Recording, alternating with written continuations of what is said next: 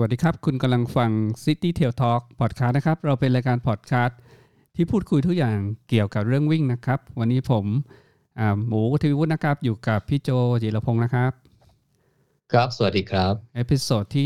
170 นะครับ วันนี้พี่โจกับผมนะครับ จะมาคุยกันเรื่องนโยบายผู้สมัครผู้ว่ากทมนะครับ ที่มีผลต่อผู้ออกกำลังกาย ในเขตกทมนะครับ เกี่ยวกับนโยบายพื้นที่สีเขียว และทางเดินทางเท้าสาธารณะ อืม ฟังแล้วเป็นเรื่องที่มันเกี่ยวกับนักวิ่งใช่ไหมโจ แล้วก็เกี่ยวกับเหตุการณ์สำคัญในกรุงเทพในสัปดาห์หน้านะครับ สัปดาห์หน้าคือวันเลือกตั้งใหญ่ไม่รู้เลือกตั้งใหญ่เรียกว่าเรียกว่าเลือกตั้งใหญ่หรือเปล่าเนาะเลือกเลือกผู้ว่ากทมก็ถือว่าใหญ่เหมือนกันก็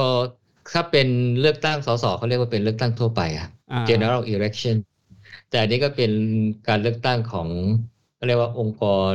องค์กร องค์การปกครองส่วนท้องถิ่นรูปแบบพิเศษ กรุงเทพมหานครครับ ก็ถือว่าใหญ่ไหมก็ไม่ได้ใหญ่นะ เพราะว่ามันเป็นท้องถิ่นไงแต่ว่าเนื่องจากว่ากทมเราเนี่ยกรุงเทพมหานครมันเป็นจังหวัดที่ใหญ่มาก จริง ๆ ไม่ถือว่าเป็นจังหวัดนะถือว่าเป็นรูปแบบการปกครองอคล้ายจังหวัดแต่ไม่ใช่จังหวัด เพราะว่า โครงสร้างมันไม่ก็จะแตกต่างจากจังหวัดทั่วไปเนาะที่เขามีผู้ว่ามาจากการแต่งตั้ง แต่ว่าองค์กรปกครองส่วนท้องถิ่นรูปแบบพิเศษเนี่ยของกทมเนี่ยมีผู้ว่ามาจากการเลือกตั้ง เดี๋ยวเราลงมาไล่เรียงนิดนิดนึงนะว่าไอ้กทมเนี่ยเขาเลือกตั้งมาตั้งแต่เมื่อไหร่กี่ไหมเออคือกทมเป็นรูปแบบพิเศษที่จริง ๆ แล้วเนี่ยการเลือกตั้งครั้งแรกเนี่ยมีขึ้นเอาไหมเลือก ผู้ว่ากทมคนแรกเนี่ยที่เขาถือว่าเป็นคนแรกนะ แต่ไม่ได้มาจากการเลือกตั้งนะ ก็ปีหนึ่งหกสองห้าหนึ่งหกมกราสองห้าหนึ่งหกเออจะถามว่าเอ๊ะก่อนหน้านั้นไม่มีผู้ว่าเหรอ เออ จริง ๆ คงมีแหละ แต่ตอนนั้นมันไม่ได้เป็นกทมไงมันเป็นอะไรนะ จังหวัดอะไรนะกรุงเทพธนบุรีเคยยินป่ะหมู เออเออรู้สึกจะชื่อว่ากรุงเทพธนบุรีเนี่ย ซึ่งมันเป็น เป็นสถานะที่รวมเขต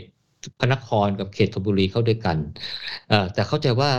ที่เรียกว่าเป็นกรุงเทพธนบุรีเนี่ยมันจะเป็นช่วงสั้น ๆ เนี่ยไม่แน่ใจว่าถึงปีป่ะนะ แต่ก่อนหน้านู้นเนี่ยมันเป็นเขาเรียกว่าจังหวัดพระนคร ซึ่งก็คือพื้นที่ที่อยู่ฝั่งฝั่งตะวันออกของแม่น้ำเจ้าพระยา กับจังหวัดธนบุรี เออซึ่งเป็นพื้นที่ทางด้านฝั่งตะวันตก คนละจังหวัดกัน แล้วประมาณปีหนึ่งห้าเนี่ย ปีที่เราเกิดเนี่ย ก็มารวมกันเอามารวมกันเป็นจังหวัดกรุงเทพทนโอเคเออแล้วก็ก่อนหน้านั้นเป็นการแต่งตั้งใช่ไหมเหมือนกับผู้ว่าราชการจังหวัดอื่น ๆ ซึ่งปัจจุบันก็ยังคงยังเป็นการแต่งตั้งจากส่วนกลางอยู่ ประมาณนี้เนาะอ่าก็เนี่ยนะฮะถ้าถ้าได้ดูเข้าตามเว็บไซต์วิกิพีเดียนะบอกคนแรกเนี่ยคือคุณชำนาญยุวบูรณ์นะฮะเป็นผู้ว่าจากการแต่งตั้งคนแรก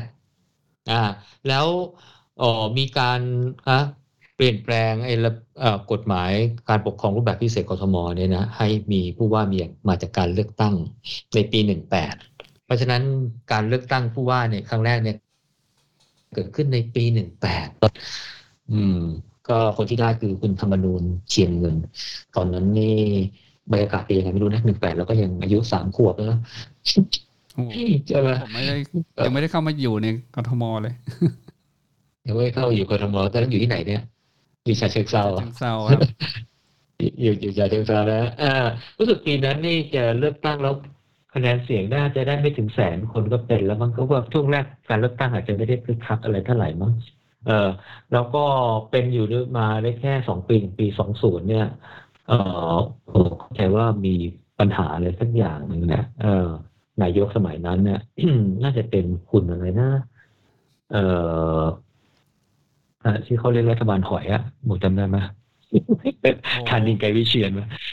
เออยกยกเลิก เออผู้ว่าไป เออ แล้วก็มาเป็นผู้ว่าการจากการแต่งตั้งอ่า มีคุณชะลอสมัสิริชาววัดสุดลาภาเทียมมักกลานนนะอาสาเมฆสวรรค์แต่ถ้ามีการเปลี่ยนแปลงกฎหมายให้ผู้ว่าจากการเลือกตั้งในปีปีไหนไม่รู้อะแต่ว่ามีการเลือกตั้งครั้งแรกครั้งที่สองแล้วกันนะในปีสองแปดนะฮะตอนนั้นเอ่อคนสมัครที่ลงเลือกตั้งเนี่ย อันนี้ทันละตอนนี้ทันแล้วนะต้องแปดอ่าคุณ อ่าแต่ตอนนั้นอยู่แค่แล้วมหนึ่งมสองอะโอ้ตอนนั้นเดี๋ยวจำความได้แล้วเนอะตอนนั้นจำได้เลย อืมจำได้จากสโลแกนอันหนึ่งที่ที่ที่ผู้ว่าคนนี้นำมาใช้แล้วได้ผลนะอืม อ่าโซแกนอะไรเหรอ อ่าสโลแกนนี้ไง ตามพิเศษเห็นนะจำจำได้ไหมอ้าวเหรอ อืม อันนั้นเป็นของ เอ่อสมาคมอะไรสักอย่างป่ะเอ่อแต่ว่า ปี 2528 เนี่ย คนที่ได้รับเลือกตั้งคือพลตรีจำลองศรีเมือง เออใช่ไงอยู่ยุคนี้แหละ เอออืมตามอ๋อเสร็จเหรออืมเออ แต่ตามวิเศษเห็นนะจะรู้คุ้นๆนะแต่ว่าไม่แน่ใจแต่ตอนนั้นยังอยู่ต่างจังหวัดอยู่อะยังไม่ค่อย เอ่อติดตามการบ้านการเมืองยังเด็กอยู่อ๋อแต่แต่ตอนนั้นแต่แบบถ้าเข้ามากรุงกรุงเทพก็จะแบบเห็นหรือว่ามีโฆษณาเพราะเนี่ยโฆษณามันไปทั่ว ทีวีทั่วประเทศอะเนาะโฆษณาโฆษณาเห็นนะเออแต่ว่าไม่แน่ใจว่าเป็นแคมเปญเลือกตั้งแต่ว่าไม่คุณจำลองเนี่ยพลตรีจำลองเนี่ยอาจจะไม่ผมใช่ก็จำได้เป็นเลือกเลยรู้สึกไม่ใช่เป็นเลือกตั้ง อาจจะมาทำงานแล้วอะไรเงี้ยแล้วก็เป็นการรณรงค์อ่าเออรู้สึกของคุณเรื่องจริงอะไรชดช้อยสมบนพาณิชย์ป่ะจำได้ป่ะคุณคุณป่ะอะไรเนี่ยแหละเออไม่เป็นไรเดี๋ยวเดี๋ยวนี้ Google หาง่าย เดี๋ยวเราเดี๋ยวก็ไปหาอืมหาข้อมูลได้นะฮะก็พลตรีจำลองศรีเมืองก็เป็นผู้ว่าสี่ปี นะครับผมเจอแล้วก็ลงเลือกตั้งสมัยที่สองก็เป็นอีกนะเป็นตั้งแต่ปี 2533 ถึง 2535 เป็นอยู่แค่สองปีอ๋อก็คือจำได้ไหมเป็นสองสมัยถูกปะเป็นสองสมัยแต่ว่าสมัยที่สองเนี่ยเป็นได้แค่ครึ่งสมัย อ๋อจำได้สิเออตอนนั้นจำได้ว่ามันมีเหตุการณ์สำคัญอันหนึ่งอะนะในเหตุเอการอณ์เอกประวัติศาสตร์เหเมืองตุไทการยณ์ว่าทางทางการทางการเมืองเลยนะอืมเออเขาเรียกว่าเหตุการณ์อะไรพฤษภาธมินใช่ไหมพัฒมินอืมครับ อืม ก็พลตรีจำลองตอนนั้นท่านก็น่าจะลาออกจากผู้ว่านะ แล้วมาอดอาหารใช่ไหมเอ๊ะ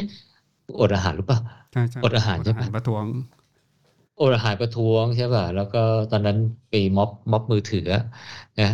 ที่ที่คนทำงานออกไปประท้วง เอ่อขับไล่เอ่อพลเอกสุจินดาคราประยูนนะที่บอกว่าเป็นการสืบทอดอำนาจจากรสชอะไรเงี้ยคณะ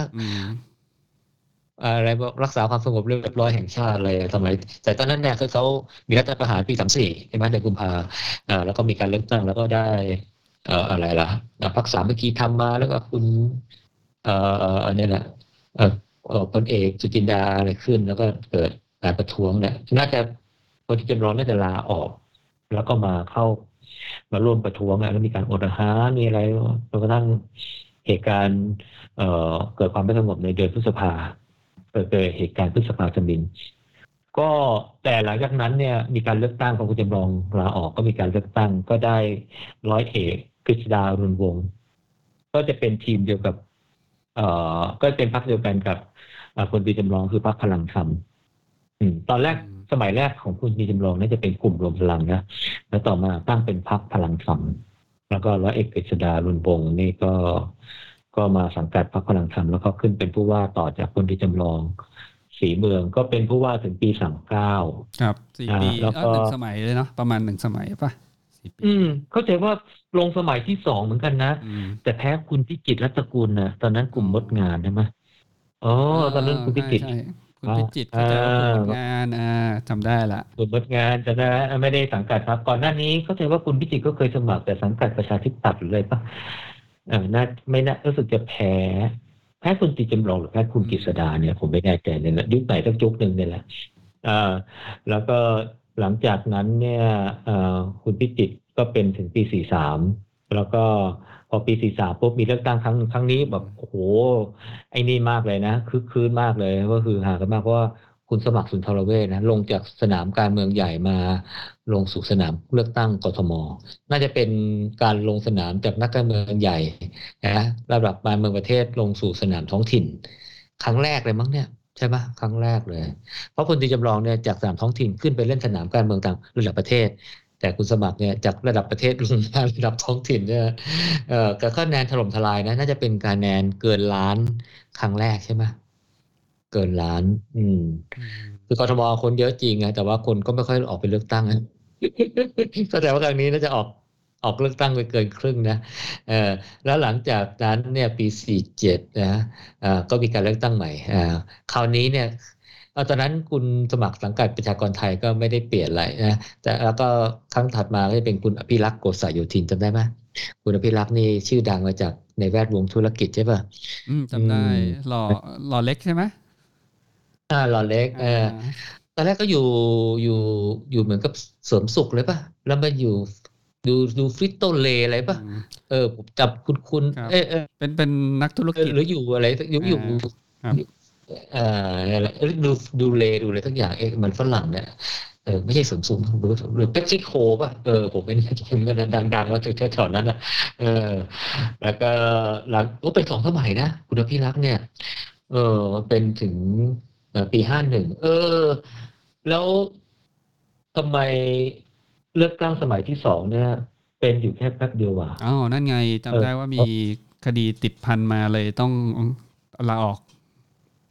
ประมาณนั้นนะเออคดีเลยเนาะโอ้คดีเลยจำไม่ได้แล้วคดีเออว่าเป็นเรือดับเพลิงประมาณเนี้ย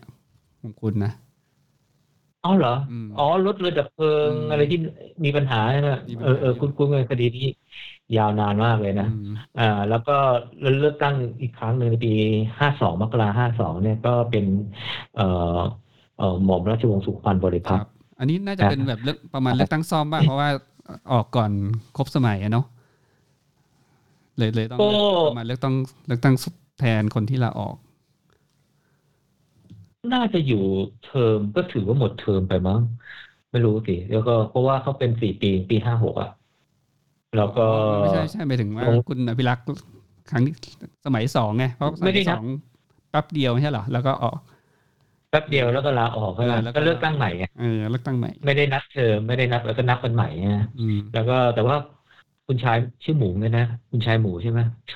คุณสุขบอกก็รู้บอกว่าจะสุขุมพันธ์บริพัตรเนี่ย ก็เอ่อลงสมัครสองสมัยที่สองก็ได้อีกนะปีห้าหกนะแล้วก็ปีห้าเจ็ดก็เกิดรัฐประหารใช่ป่ะ แล้วก็แต่ก็ก็แต่ก็ยังเป็นผู้ว่าอยู่นะจนกระทั่งถึงปีห้าเก้าอะ ที่มีเรื่องเหมือนกับจัดซื้อจัดจ้างไอ้ไฟประดับหน้ากทมอะเออหมูหมูไปดูป่ะที่เป็นไฟ LED ห้าล้านดวงอะไรเขาอะใหญ่เออนะอืมเออเออตอนนั้นแหละแล้วมันมีข่าวมีว่ามีคนตั้งข้อสังเกตว่าเอ๊ะมันทำไมมันประมูลจัดซื้อจัดสร้างแพงเกินจริงหรือเปล่าอะไรเงี้ย ก็เป็นคดีความขึ้นมาเสร็จแล้วคดียังไม่คืบหน้าไปถึงไหนไม่รู้อะแต่ว่าเอหัวหน้ารอสชอหัวหน้าคอสชเอ๊ะใช่ไหมคอสชใช่ไหมหัวหน้านะเอ่อ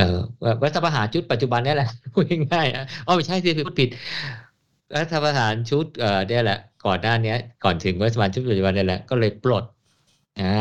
ก็เลยปลดเอ่อแล้วก็คุณชายสุขุมพันธ์เนี่ยแหละมาตั้งพลเอ่ออืมพลตำรวจเอกอัศวินขวัญเมือง ซึ่งเป็นรองผู้ว่าเนี่ยขึ้นมาเป็นผู้ว่าแทนอ๋อที่บอกว่าแล้ใช้วก็มาตราสี่สี่ใช่ไหมสามารถแต่งตั้งได้อ่าใช่ใช่ใช่ใช่ใช่ใช่หัวหน้าคอสชเนี่ยแหละอ่าอ่าแล้วก็ตั้งแล้วก็ทึ่งมาจะลาออกเนี่ยเพิ่มมีการกำหนดวันเลือกตั้งผู้ว่ากทม ที่เราจะเลือกตั้งในสัปดาห์หน้าเนี่ยวันที่ 22 เนี่ยแหละอืมก็นี่ก็เป็นภาพรวมของที่มาของเอ่อเลือกตั้ง ซึ่งกทมถือว่าเป็นหนึ่งที่บอกเป็นองค์กรปกครองส่วนท้องถิ่นรูปแบบพิเศษนะซึ่งมันมีการเลือกตั้งหัวหน้าขององค์กรใช่ไหมก็คือผู้ว่าจริงๆเขามีสภาด้วยนะอ่าโอ้ถ้าสภากที่ทมโจเล่านี่คือก็เป็นผู้ว่าที่เราเลือกล่าสุดนี่ก็คือหม่อมราชวงศ์สุขุมพันธ์นี่ต้องน่าจะใช่หลายปีแล้วปีนะปีห้าหก ปีห้าหกปีห้าหกปีนี้ปีหกห้าก็เก้าปีเก้าปีเก้าปีแล้ว ไม่ได้ไปหย่อนบัตรเลือกตั้งผู้ว่านะครับอืมแต่ว่าเออไอ้ไอ้สภากทมที่ผมว่าเนี่ยนะนานกว่านั้นอีกรู้สึกจะสิบเอ็ดปีมั้งฮะสกใช่ไหมอืม อืมคือคืออุเอ่อกทมนี่คล้ายๆ กับการเมืองระดับชาติเลยนะ ก็มีสภา มีสภาด้วยสภากทมแต่ว่ากทมก็อาจจะออก ข้อบัญญัติกทมมาบังคับให้เราเอ่อทำนู่นทำนี่ในเขตกทม หรือไม่ให้ทำห้ามทิ้งขยะห้ามทำอะไรเงี้ยนะเออหรือข้อบังคับอื่นๆเนี่ยแล้วก็คอยตรวจสอบการทำงานของผู้ว่า อนุมัติงบประมาณของผู้ว่าอะไรเงี้ยนะฮะเออแต่ว่าที่ไม่เหมือนกับสนามใหญ่ก็คือว่าหัวหน้าหน่วยของไอ้นี้ก็คือผู้ว่ามาจากการเลือกตั้งไงแต่ของรัฐบาลไทยใช่ไหมที่เป็นระดับชาติเนี่ยนายกไม่ได้มาจากการเลือกตั้งโดยตรง แต่มาจากการเลือกโดย สสซึ่งสสก็มาจากประชาชนก็ถือว่าเป็นยึดโยงประชาชน แต่เผอิญรัฐบาลชุดนี้ก็อาจจะมีมาตราพิเศษอะไรนะ บทเฉพาะการที่ให้สวเลือกด้วย ให้สวเลือกด้วย อันนี้ก็จะเป็นความแตกต่างไปนะฮะก็แต่เราก็ที่พูดถึงสกเพราะอะไร เพราะเดี๋ยวเราจะเลือกสกด้วย ใช่ไหมครับ ครับ เอาสั้นๆที่โจสสกทำหน้าที่ สกทำหน้าที่ในกทมมาต่างกับสวในสนามไอ้การเมืองใหญ่ยังไงบ้างคล้ายๆสสคล้ายๆสสเอ่อแต่ว่าที่ไม่คล้ายก็คือว่าสกไม่ได้เลือกผู้ว่าไงแต่ผู้ว่ามาจากการเลือกตั้งโดยตรงสสสกเนี่ยก็ทำหน้าที่คล้ายๆสภานิติบัญญัตินะคือบัญญัติกฎหมายอะแต่เป็นกฎหมายที่ใช้อยู่ใน กทมไงก็เรียกว่าเป็นข้อบัญญัติข้อบัญญัติกทมแล้วก็ทำหน้าที่ตรวจสอบการทำงานของกทมเขาก็เลยอาจจะมีคล้าย ๆ เป็นคณะกรรมการคณะกรรมการอะไรเงี้ยเคยยินป่ะของสสเนี่ยกรรมธิการทางด้านพุทธศาสนาทางด้านทิการทางด้านเศรษฐกิจคมนาคมกรรมการกฎมากฎหมายอะไรเงี้ยเขาจะมีคล้าย ๆ เป็นผู้ตรวจสอบอะอ้าวงั้นคล้ายๆสสแสดงว่าสกก็ต้องแบบเป็นตัวแทนจากแต่ละเขตในกทมถูกไหมครับ ใช่ ก็เราก็จะได้ไปเลือกด้วย เพราะฉะนั้นเขาทำหน้าที่ตรวจสอบการทำงานของกทมด้วย แล้วก็อย่างหนึ่งก็คือเห็นชอบงบประมาณของของผู้ว่าครับอ่าแสดงว่าวันที่วันที่ยี่สิบสองวันที่หน้าก็คือการเลือกตั้งนะครับ เลือกตั้งทั้งสกหนึ่งหนึ่งสิทธิ์แล้วก็เลือกตั้งผู้ว่าหนึ่งสิทธิ์มีบัตรสองใบอ่าใช่ไหมมีใบสีน้ำตาลก็คือเลือกผู้ว่า แล้วก็ใบสีชมพูเลือกสก เอ่อเพราะฉะนั้นอย่าจำสับสนนะฮะผู้ว่าเบอร์ไหนที่ท่านชอบ ก็กาเบอร์ในสีน้ำตาลสกเขตไหนที่ท่านชอบ ก็กาในบัตรสีชมพูเพราะว่าผู้สมัครเหมือนกันเนี่ยทุกเขตในกทม แต่สกผู้สมัครเนี้ยแตกต่างกันไปไม่เหมือนเขตไม่เหมือนไม่เหมือนอืมเวลาเราดูป้ายโฆษณาเราต้องดูชัดๆว่า เอ๊ะตกลง มันแต่ว่าบางเขตอย่างเขตดอนเมืองของเราเนี่ยมีหลายเบอร์นะ เออเป็นทีมเดียวกันเนี่ยเป็นพักเดียวกันเบอร์เดียวกันนะ แต่ก็มีบางเบอร์ที่ที่พักเดียวกันเอ้คนละคนละพักเอ้พักเดียวกันแต่คนละเบอร์อ่าอันนี้มันเลยอาจจะทำให้สับสนนิดหนึ่งเป็นครั้งแรกมั้งที่มีการเลือกตั้งพร้อมกันนะทั้งผู้ว่าทั้งสกสมาชิกสภากรุงเทพมหานคร อืม ก็ก็เป็นรูปแบบพิเศษนะฮะ ถ้าเป็นจังหวัดอื่นเนี่ยเขาเรียกเป็นการปกครองส่วนภูมิภาค แต่เขาจะมีปกครองส่วนท้องถิ่นเหมือนกันนะก็จะมีพวกองค์การบริหารส่วนจังหวัด ซึ่งมันมาจากการเลือกตั้งเหมือนกัน แล้วก็จะมีพวกเล็กลงกว่าจังหวัดก็เป็นเทศบาลเป็นอะไรพวกนี้แล้วก็เป็นอบตนะองค์การบริหารส่วนตำบลอะไรเงี้ยนั่นเป็นรูปแบบของการปกครองส่วนท้องถิ่น แต่ถ้าเป็นพิเศษเนี่ยก็คือไม่ได้ขึ้นอยู่กับส่วนภูมิภาคเนี่ยเอ่อก็ก็มีกทมนะฮะแล้วก็มีพัทยา อันวันที่ยี่สิบสองใครอยู่พัทยาก็ไปเลือกได้นะ ก็ต้องไปเลือกไม่ใช่ไปเลือกต้องไปเลือกนะเอ่อเลือกเอ่อนายกเมืองพัทยามั้งแล้วก็น่าจะเป็นสภาสมาชิกของสภาเมืองพัทยาทำหน้าที่ก็คงจะคล้าย ๆกัน แต่ว่าเรียกต่างกัน นิดนิดหน่อยหน่อยอืมถึงผมเอ่อกทมครั้งนี้เนี่ยบริฟคร่าวๆนะครับ มีคนสมัครทั้งหมดสาสิบเอ็ดคนนะครับ แต่ที่เรารู้จักเนี่ยสามสิบเอ็ดคนนะฮะเราเห็นป้ายประมาณสิบเบอร์ถึงเบอร์สิบป่ะสิบกว่าแล้วคือถ้าถ้าถ้าเป็นสื่อหรือว่าถ้าเป็นแวดวงอะไรที่เขาคุยกันเหมือนเขาก็เรียกว่าเป็นพวกไม้ประดับตัวยินเนี่ยก็ก็อย่าไปว่าเขาเลยเขาก็เขาเรียก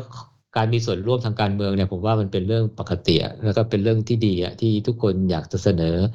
นะเพราะว่าการเลือกตั้งหลายครั้งเนี่ย ก็ก็มีไม้ประดับที่อยู่ๆก็ได้ขึ้นมานะเอ่ออย่างอย่างกรณีอย่างของพลตรีจำลองตอนแรกเนี่ยก็คนก็คิดว่า ไม่คนไม่เคยมีชื่อเสียงเนี่ยแต่ว่าสามารถที่จะสร้างกระแสความนิยมขึ้น แล้วทำให้ชนะตัวเต็งอตอนนั้นได้นะ เออก็กลายเป็นพี่คือหาอยู่เหมือนกันนะใช้ฟ้าเข่งอะไรจำได้ปะคำเป็นหาเสียงอะไรเงี้ย คือแบบโลคอสมากๆเลยอะไรเงี้ย คือไม่ได้มีตะตุ้งตะตังเท่าไหร่อะแต่นำเสนอนโยบายเคาะประตูบ้านเข้าถึงประชาชนอะไรเงี้ยประชาชนก็ประทับใจแล้วก็เลือกคะแนนเสียงถล่มทลายเออซึ่งแต่ว่าเออสามสิบเอ็ดเบอร์เนี่ยก็ก็ก็เยอะวันนี้ถ้าเราจะพูดแต่แต่อะไรนะ นโยบายของบางท่านเนี่ยเราขอเลือกเด่นๆนะ เด็กเด่นๆเอามาพูดแล้วกันอาจจะไม่ครบทุกท่านนะฮะเพราะว่าทุกท่านก็ไม่ไหวบางท่านเราก็ไม่เห็นนโยบายเลยเลยอะท่านสมัครอย่างเดียวอะอ่าแต่ที่เด่นๆเนี่ยน่าจะมีใครบ้างนะรู้สึกว่าถ้าอยู่ในสื่อที่เขาจะเชิญไปดีเบตกันบ่อยๆเนี่ยรู้สึกจะมีอยู่แค่ประมาณเจ็ดคนเนาะใช่ไหมหมูนะมีเบอร์หนึ่งนะคุณวิโรจน์พรรคก้าวไกลอืมมีเบอร์สามนะคุณสกลธีนะฮะอิสระอืมเบอร์สี่นะเอ่อคุณสุชัชวีร์นะฮะประชาธิปัตย์อ่าเอ่อ มีเบอร์หกนะฮะอัศวินขวัญเมืองนะฮะอิสระนะฮะแล้วก็เบอร์เจ็ดคุณรสนานะฮะอิสระ แล้วก็เบอร์แปดนะครับอ่อคุณชัดชาตินะฮะอาจารย์ชัดชาติอิสระอ๋อมีอีกเบอร์หนึ่งที่ที่นั่นก็คือคุณสิทธาสิทธาสิวาลีนะฮะพักไทยสร้างชาติพักไทยสร้างไทยเออก็จะเป็นเบอร์อยู่ประมาณสักเจ็ดเบอร์เนี่ยที่ที่ที่อาจจะสิบเอ็ดถูกไหม คุณคุณสิบเอ็ดสิบเอ็ดอาจจะเห็นหน้าสื่ออยู่บ่อยครับๆนะครับผมเออแต่ก็เจ็ดคนนี้ก็เยอะนะ เราอาจจะพูดไม่ถึงนะอืมก็อาจจะหยิบเอานโยบายนะเพราะฉะอ่านั้นนโยบายที่เอ่อที่เราจะมาโฟกัสจะจะไม่ได้คุยเรื่องอื่นนอกจากสองเรื่องนี้นะครับเอ่อที่เกี่ยวกับนักวิ่งเนาะเกี่ยวกับนักวิ่งอ่าเกี่ยวกับนักวิ่งเกี่ยวกับมีอะไรนักวิ่งบ้างโจ ก็แน่นอนนะก็ต้องมีส่วนสาธารณะส่วนฐานะครับ กับเออกับกับเอ่อทางทางสาธารณะทางเท้าทางเท้าสาธารณะอ่าอ่าครับแต่แต่ว่าเราก็อาจจะแตกแตกย่อยไปอย่างเช่นเอ่อพอดีเราไปอ่านเอ่อนโยบายเอออยากจะรู้ว่าอยากจะมีสร้างสวนสาธารณะอะไรปรากฏว่า เอ้ยมันมีเอ่อคำอีกสองคำที่ที่ใช้ในเรื่องการหาเสียงด้วย แล้วก็เป็นนโยบายสำคัญนะก็คือคำว่าพื้นที่สีเขียว โอเคงั้นต้องอืมเข้าใจ ความและอ่าคำจำกัดความก่อนว่าพื้นที่สีเขียวมันคือส่วนฐานะหรือเปล่า หรือมันต่างกันยังไงต่างกันยังไงในการที่เขาพูดถึงอะนะพื้นที่สีเขียวคือตรงไหนเขียวนับหมดโอ้ตรงไหนเออเอาเอาเป็นมองตเห็รนงไหนเขียวนับหมดมองเห็นเขียวตรงไหนก็คืเขีอยวนันับบหมดเป็นพื้นที่เขียวเอ่ออ๋อเกาะกลางถนนอะไรเงี้ยนับนะต้นไม้เอ่ออยู่บนฟุตบาททางเท้านับฮะแล้วก็น่าจะรวมไปถึงเอ่ออะไรนะสวนหย่อมในตึกอะไรในค อนโดอ๋อสวนหย่อมลอยฟ้าอะไรก็นับด้วยประมาณนั้นนะนับโอเคนับแล้วก็แม่งหมดเลยครับผมแล้วก็รวมส่วนฐานะเออแน่นอนก็รวมอยู่แล้ว ก็ก็จะหมายเออความว่าส่วนเราเข้าใจว่ามันคือพื้นที่ที่เราได้ใช้ประโยชน์จากเอ่อดอกอ่าต้นไม้มันก็จะช่วยทำให้อากาศดีใช่ไหมเอ่อปลดปล่อยออกซิเจนอะไรอย่างนี้นะครับอืมให้ให้กับคนกรุงเพราะเทฉะพนั้นทั้งหมด อืมเอ่อเพราะฉะนั้นถ้าเป็นสวนสาธารณะก็คือส่วนที่เราไปวิ่งกันอะอ่า เข้าไปทำกิจกรรมได้ แน่นอนมีต้องมีต้นไม้ แน่นอนนะแล้วก็เข้าไปทำกิจกรรม ออกกำลังกายวิ่งทำไทเก๊กเต้นแอโรบิกอะไรเงี้ยหรือไปปิกนิกนั่งคุยอะไรกัน อันอ่านี้คือสวนสาธารณะเป็นสวนปิดที่ไม่ให้รถเข้าไปใช้ได้นะ ไม่ให้รถเข้าไปปะปนกับอ่ากับคนเนี่ยตอนที่ออกกำลังกายอ่าเป็นสวนที่ครับที่ทำแล้วมันมีให้ออกกำลังกายเฉพาะครับ มีคำหนึ่งก็คือพื้นที่สาธารณะเอ่อ ซึ่งซึ่งอันนี้เนี่ยก็จะเป็นนโยบายที่เขาใช้เหมือนเป็นแพ็กรวมที่จะผู้สมัครหลายท่านก็ก็จะมาพูดถึงพื้นที่สาธารณะคือพื้นที่ที่เปิดให้ประชาชนทำกิจกรรมร่วมกันนะฮะก็จริงๆสวนสาธารณะก็ถือว่าเป็นหนึ่งในพื้นที่สาธารณะ แต่มันอาจจะเป็นพื้นที่สาธารณะอย่างเช่น สนามบอลใช่ไหมสนามบาสหรือว่าเป็นลานกว้างเอาไว้ทำกิจกรรม หรืออาจจะไว้ขายของอะไรเงี้ย อ่าแต่ว่าก็ต้องเป็นอะไรที่มันเหมือนกับเอ่อให้ประชาชนทั่วไปเข้าไปใช้ประโยชน์ได้ อืม อืม ครับเนี่ยเนี่ยก็จะก็จะเป็นพูดรวมๆอย่างเงี้ยนะฮะ เดี๋ยวเราก็จะอาจจะแบบว่าแต่ละคนอ่าก็คือที่สำคัญ สรุปว่าว่าเป็นยังไงพื้นที่สีเขียวก็คือทุกคนในกทมเนี้ยก็ได้ใช้ประโยชน์นะครับ จากจากต้นไม้เอ่อจากการมองครับให้สบายตาขึ้นนะครับ ส่วนส่วนฐานะเนี้ยคนคนที่ได้ประโยชน์คือคนออกกำลังกายนะครับ เข้าไปใช้อืมอืมก็ก็ต้องแต่ก็ต้องแบบครับ ก็ต้องใช้เวลาอาจจะเดินทางไปหรือเดินไปอันนี้นะก็ขึ้นอยู่กับว่ามันจะใกล้ส่วนนั้นนะอยู่ใกล้กับที่พักหรือว่าที่ทำงานเราแค่ไหนเนาะอืมอืมครับครับผม ก็ก็บอกว่าภาพรวมของอ้ออีกอย่างหนึ่งก็คือ เดี๋ยวเราก็จะพูดเรื่องของทางเท้าด้วยเพราะเราจะชอบซิตี้รันนะเออใช่นอกจากอย่างไรอ่าอ่า กลุ่มกลุ่มเราก็จะมีทางที่คนออกกำลังกายในสวนปกติเนาะแล้วก็อาจจะออกกำลังกายแบบซิตี้ลานก็คือวิ่งตามถนนที่ใกล้บ้านอะไรเงี้ย คือบางบางทีบ้านแต่ละคนเนี่ยจะไม่มีสวน ก็อาศัยถนนสาธารณะเอ่อเพราะฉะนั้นแน่นอนอืมทางเท้าก็จะเป็นส่วนหนึ่งที่เราอยากจะรู้ว่าเนี่ยผู้ผู้ว่าที่จะเข้ามาใหม่เนี่ยเขาจะมีโยบายยังไงบ้างนะครับ อืม ครับ ก็ เอ่อเดี๋ยวเราจะแตะๆอะไรพวกนี้ที่เกี่ยวกับนักวิ่งนะเดี๋ยวเรามาว่าด้วยด้วยภาพรวมของสวนสาธารณะก่อนนะดีไหมได้ได้เลยครับอ่านี่สวนมันเออมันเป็นยังไงบ้างโจมันมีหลายแบบอะไรปะก็คือเขาบอกว่าสวนนี่มันแบ่งเป็นเจ็ดประเภทนะเออทั้งสวนขนาดที่ว่าด้วยของขนาดอะมันสวนลุมสวนจตุจักรสวนอะไรเนี่ย หรือสวนที่มันแบบเล็กๆอะ สวนแบบว่าเข้าไปแล้วมันพื้นพื้นที่อยู่เล็กน้อยอะไรอย่างเงี้ยนะฮะที่ไม่สามารถจะทำกิจกรรมเยอะๆแบบวิ่งไกลๆได้ ก็อาจจะเล็กๆน้อยๆได้อะไรอย่างเงี้ยนะฮะอืมหรือสวนเขาเรียกว่าสวนในคอนโดของเขาสวนในหมู่บ้านอะไรเขาเนี่ยนะฮะเออหรือไม่ก็เป็นสวนอยู่ในโรงเรียนอยู่ในเอ่อสำนักงานทางราชการทางอะไรพวกเนี้ยนะฮะคือก็จะมีการแบ่งประเภทเอ่อแต่ว่าก็อย่างว่าคือว่าเอ่อ มันก็ทุกอันมันก็อาจจะไม่ได้เป็นพื้นที่สาธารณะใช่ไหมเพราะฉะนั้นเนี่ยขอบเขตของอำนาจกรทมก็อาจจะได้แค่บางส่วน แต่ว่าวัตถุประสงค์คือว่า เอ้ยถ้ามันเป็นพื้นที่สวนเนี่ยแล้วทำเนี่ยถ้ามันสามารถที่จะใช้ประโยชน์ได้นะในการพักผ่อนหย่อนใจในการออกกำลังกายเนี่ยก็จะเป็นส่วนหนึ่งที่บรรจุอยู่ในนโยบาย เดี๋ยวเราก็จะมาดูว่าเออได้แหละ มันก็จะมีอะไรส่วนพวกนี้ที่ที่ผู้สมัคร เขาก็นำมาเสนอเป็นนโยบายว่าอาจจะมาเป็นสวนทางเลือกให้กับประชาชนได้ เพราะว่าตอนนี้เนี่ยเออเขาบอกว่าถ้ารวมสวนทั้งเจ็ดประเภทเนี่ยนะในกรุงเทพมหานครนะมีอยู่ 8,918 สวนนะอืมนับโอ้สวนเล็กฟัน้งองเล็กดูแล้วน้อยหมดเลยนะแปดพันอ่ากว่าเนี่ยสวนโตสวนปลูกบ้านสวนโรงเรียนสวนแปดพันกว่า แต่เขาบอกว่ามีสวนสาธารณะที่เข้าถึงได้นะ ประชาชนเข้าถึงได้เนี่ยร้อยสามสิบสามสวน แสดงว่าไอ้แปดพันเก้าเนี่ยมันนับ ไปเยอะเอินเยอะเกินน่าจะเป็นสวนที่อยู่ตรงนี้มั้งตรงไอ้กลางถนนก็อาจจะนับด้วยไม่รู้เหมือนกันเอนะอแปดสวนพันที่มีเก้าเขียวๆอ่าเป็นเป็นก็นับเป็นสวนอ่ามีคนดูแลเออออะไรเงี้ยนะแต่จริง ๆ ประชาชนจะเข้าไปไม่ได้อะเอาเอาเอามามองเห็นเออแต่แต่สีเขียว แต่ไอ้ร้อยสามสิบสามสวนสาธารณะที่เขาเข้าถึงได้เนี่ยนะเออถ้าเป็นใหญ่ๆเนี่ยนะเอ้ยผมว่ามันมีอยู่แค่ไม่กี่สวนอ่าจริงๆเดี๋ยวเรามีรายละเอียดให้ให้ดูนะส่วนใหญ่ๆอ่าอ่าเป็นสถิติอ่าครับ เดี๋ยวเดี๋ยวเรามีรายละเอียดให้ดูนะฮะให้ฟังก็อืมอ่าเขาบอกว่าเอ่อมาตรฐานของสวนเนี่ยสากลเนี่ยนะเอ่อสวนสาธารณะเนี่ย ควรจะมีอยู่ไม่น้อยกว่าสี่ตารางเมตรต่อคน อันนี้พูดถึงสวนสาธารณะนะแบบว่าสวนสาธารณะที่คนเข้าไปออกกำลังกายได้นะครับเออต่อเอ่อคนก็คือต่อต่อจำนวนประชากรในพื้นที่ที่จะตัวประอาชากรศัยอ่าใช่ อันนี้อันนี้ยังไม่รวมถึงว่า การกระจายตัวนะ จริงๆมันมีประเด็นเรื่องการกระจายด้วย ไม่ใช่ว่าไปกระจุกอยู่ที่ไหนสักที่นึงอะไรเงี้ยที่อื่นมันไม่มีเลยอะไรเงี้ยอืมเอ่ออันนี้ก็เป็นอีกเรื่องนะ แต่ว่าถ้าเอาแบบว่าโดยเฉลี่ยเนี่ยเจ็ดคน แต่ว่าถ้าเป็นเอ่อเกณฑ์มาตรฐานของพื้นที่สีเขียว นับต้นมงต้นไม้นับทั้งหมดเลยอะอ่าก็อยู่ที่ประมาณสิบเก้าสิบเอ่อตารางเมตรเก้าหรือสิบตารางเก้าถึงสิบตารางเมตรต่อคน อ๋อ โอเคครับเก้าถึงสิบอะ พื้นที่สีเขียวตารางเมตรนะอ่าอ่าต่ออ่าต่อประชากรหนึ่งคนครับ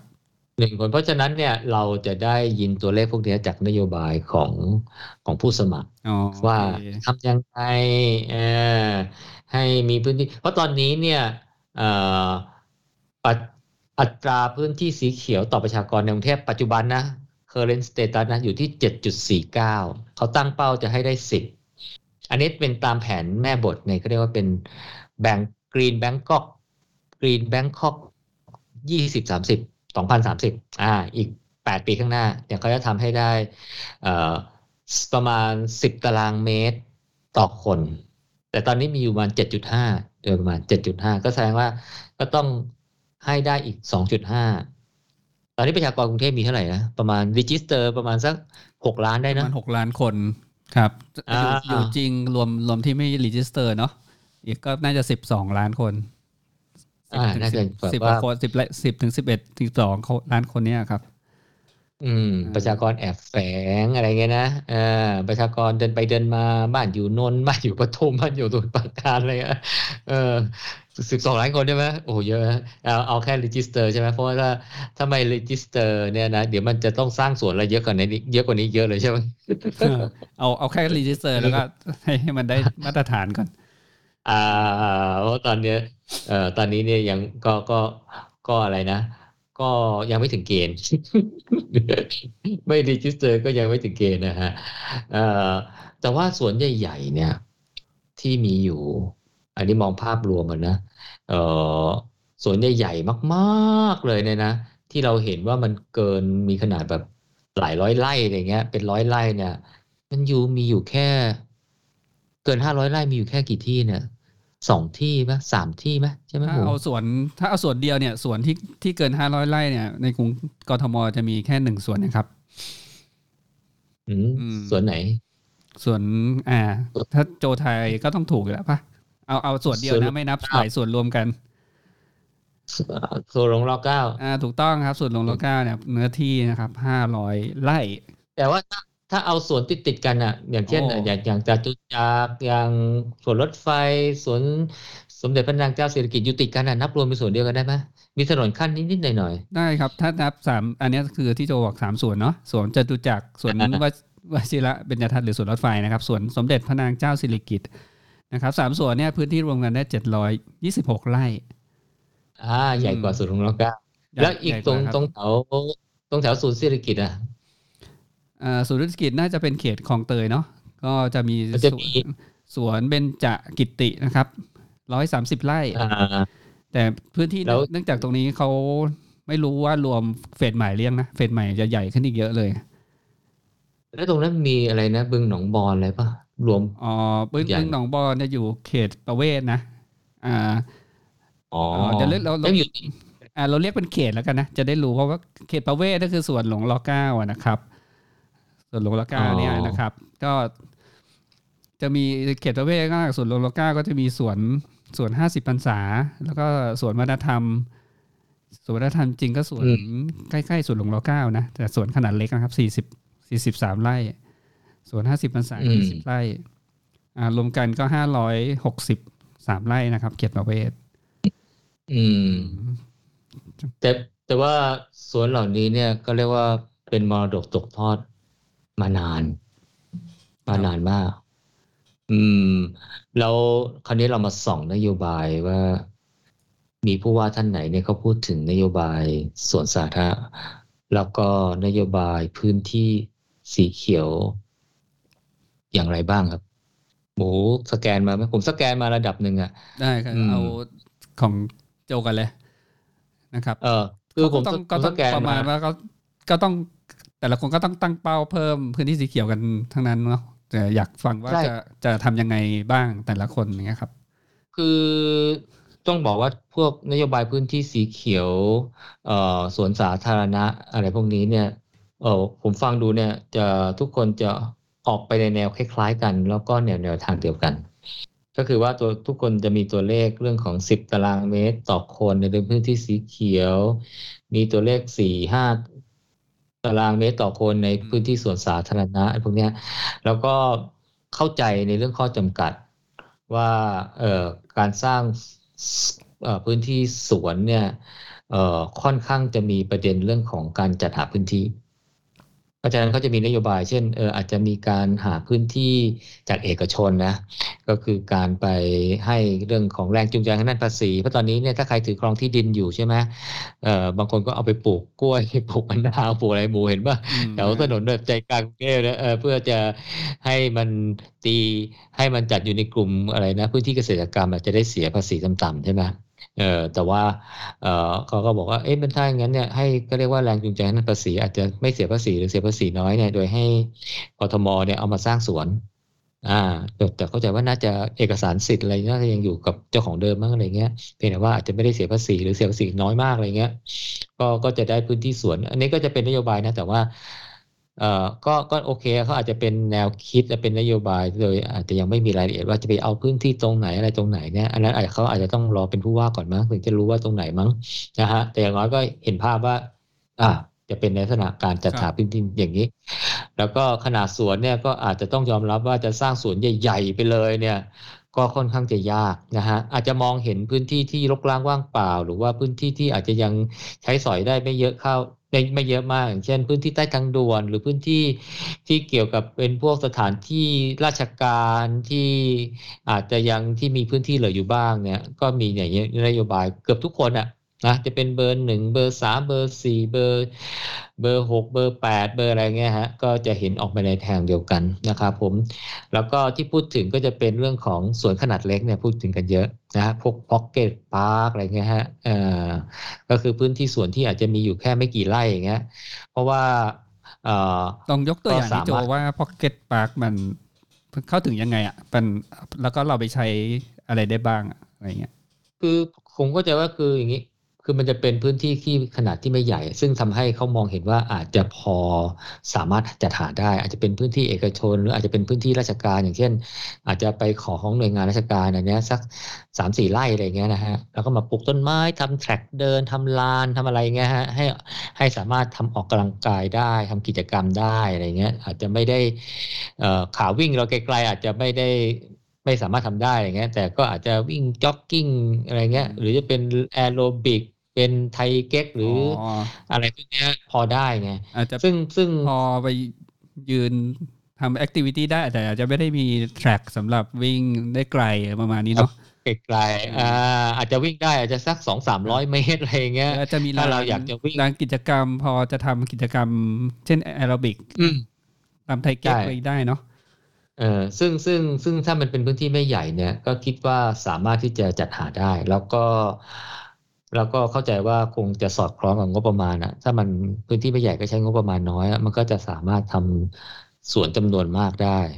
เพราะหลายท่านเลยเนี่ย อย่างเช่นเบอร์แปดอย่างไรเนี่ยก็พูดถึงว่าเอ่อจะต้องถึงเดินถึงสวนได้ภายในสิบห้านาทีอะอ๋อซึ่งผมคิดว่า โอ้ก็สิบห้านาทีนี่ถ้าเดิน ก็อะถ้าเดินเร็วหน่อยก็เออก็อยู่ในรัศถ้ามีเดินหเร็นึ่วงหน่อยกิโลเนาะประมาณนี้นะเออหนึ่งเออถ้าเดินเร็วหน่อยก็หนึ่งกิโลก็ก็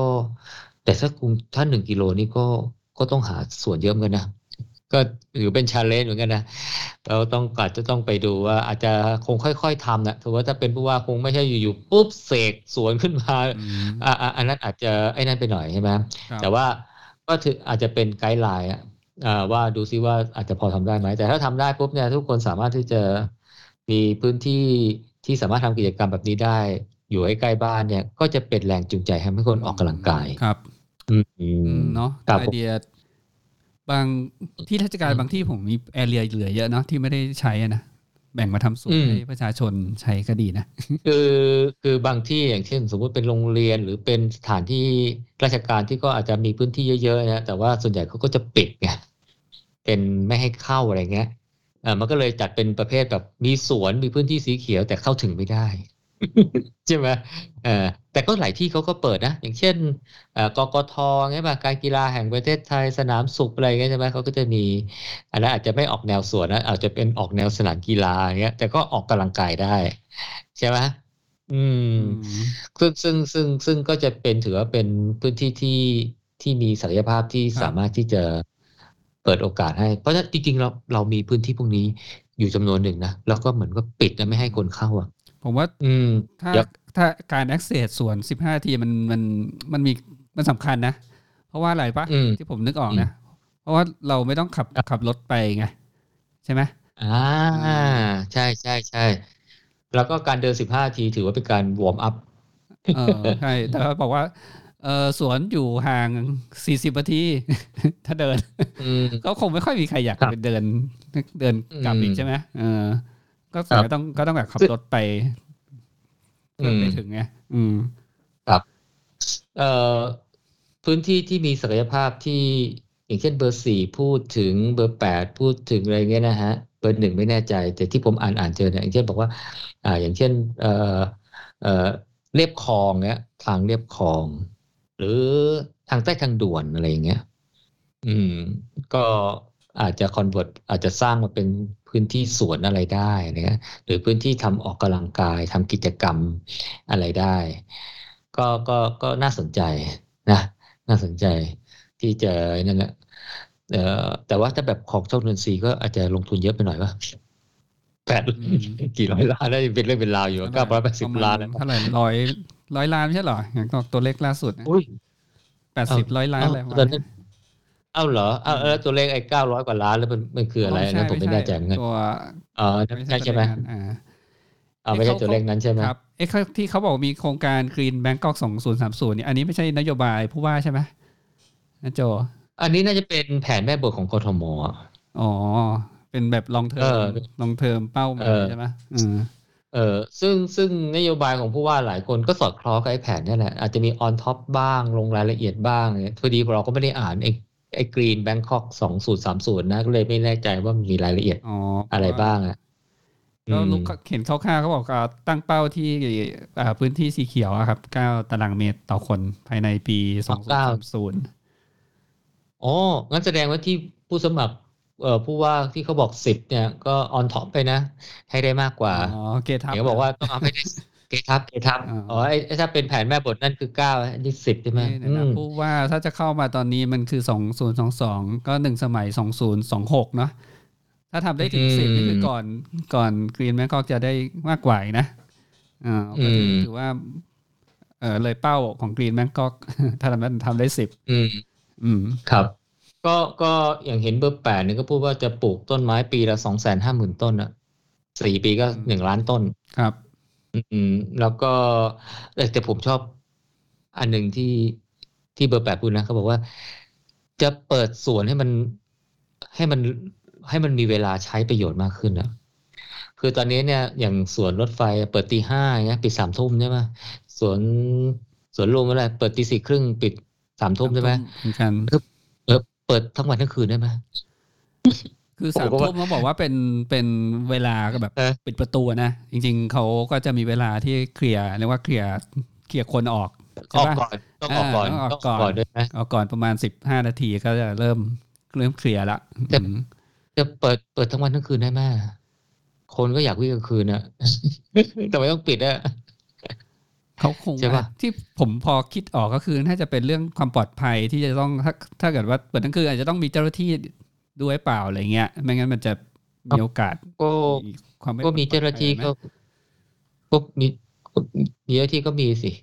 ก็ติดวงจรปิดอะไรอย่างเงี้ย แล้วก็อืมทำให้ ผมว่ามันออกแบบออกแบบส่วนให้ให้มีความปลอดภัยได้อะ ไม่งั้นอ้าวแล้วเราเดินไปตอกซอกซอยตอนค่ำๆกลางคืนมันก็ถ้าจะเราคิดว่ามันไม่อันมันอันตรายก็ก็คิดได้นะ แต่เนื่องจากระบบมันสามารถที่จะออกแบบอะแต่ว่าอันนี้อันนี้ครับอันนี้ก็แค่เป็นจบเฉยๆนะคือเราก็ไม่ได้บอกว่าเออวิธีคิดของผมถูกนะเพียงแต่ว่าเอ้ยแล้วมันเปิดได้ทั้งวันทั้งคืนได้ไหมอะไรอย่างเงี้ยทำไมต้องมีข้อจำกัดมาเปิดปิดด้วยอะไรอย่างเงี้ยอืมถ้าเราคิดว่าอยากจะอาจจะเป็นเรื่องอืมอันนี้ปะต้นทุนที่เขาจะต้องเพิ่มบุคลากรนะ อืม ก็เข้ามาก็ก็เป็นก็เป็นส่วนหนึ่งที่ไปชั่งน้ำหนักไงแต่เหมือนเป็นโจทย์ไงว่าทำแต่อย่างนั้นได้ไหมอะไรอย่างเงี้ยใช่ป่ะเราก็ไม่ได้เป็นผู้ว่า แต่ทำไมโยนโจทย์อย่างนี้ ก็อยากให้สวนเนี่ยอยากเปิดเร็วๆอยากไม่อยากให้ปิดเลยก็ได้บางทีเนี่ย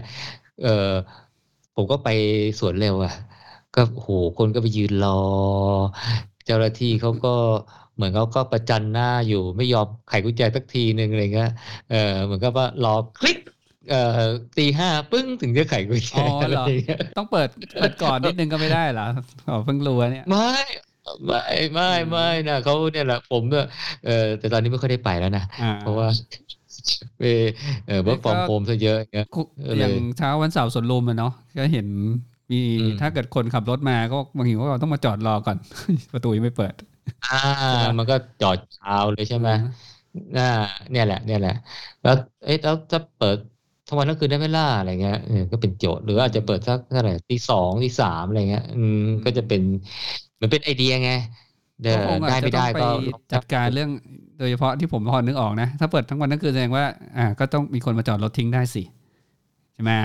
ก็ก็ก็ต้องมีมาตรการไง ว่าทำยังไงเพื่อให้เขามีต้นทุนเขาเขาทำยังไงเพื่อทำให้เกิดการเอ่อจอดรถโดยผู้ใช้ส่วนจริง ๆ อะไรอย่างเงี้ยอืมเนาะใช่ไหมไม่ใช่ มันมีอยู่มันมีวิธีการอยู่เพียงแต่ว่า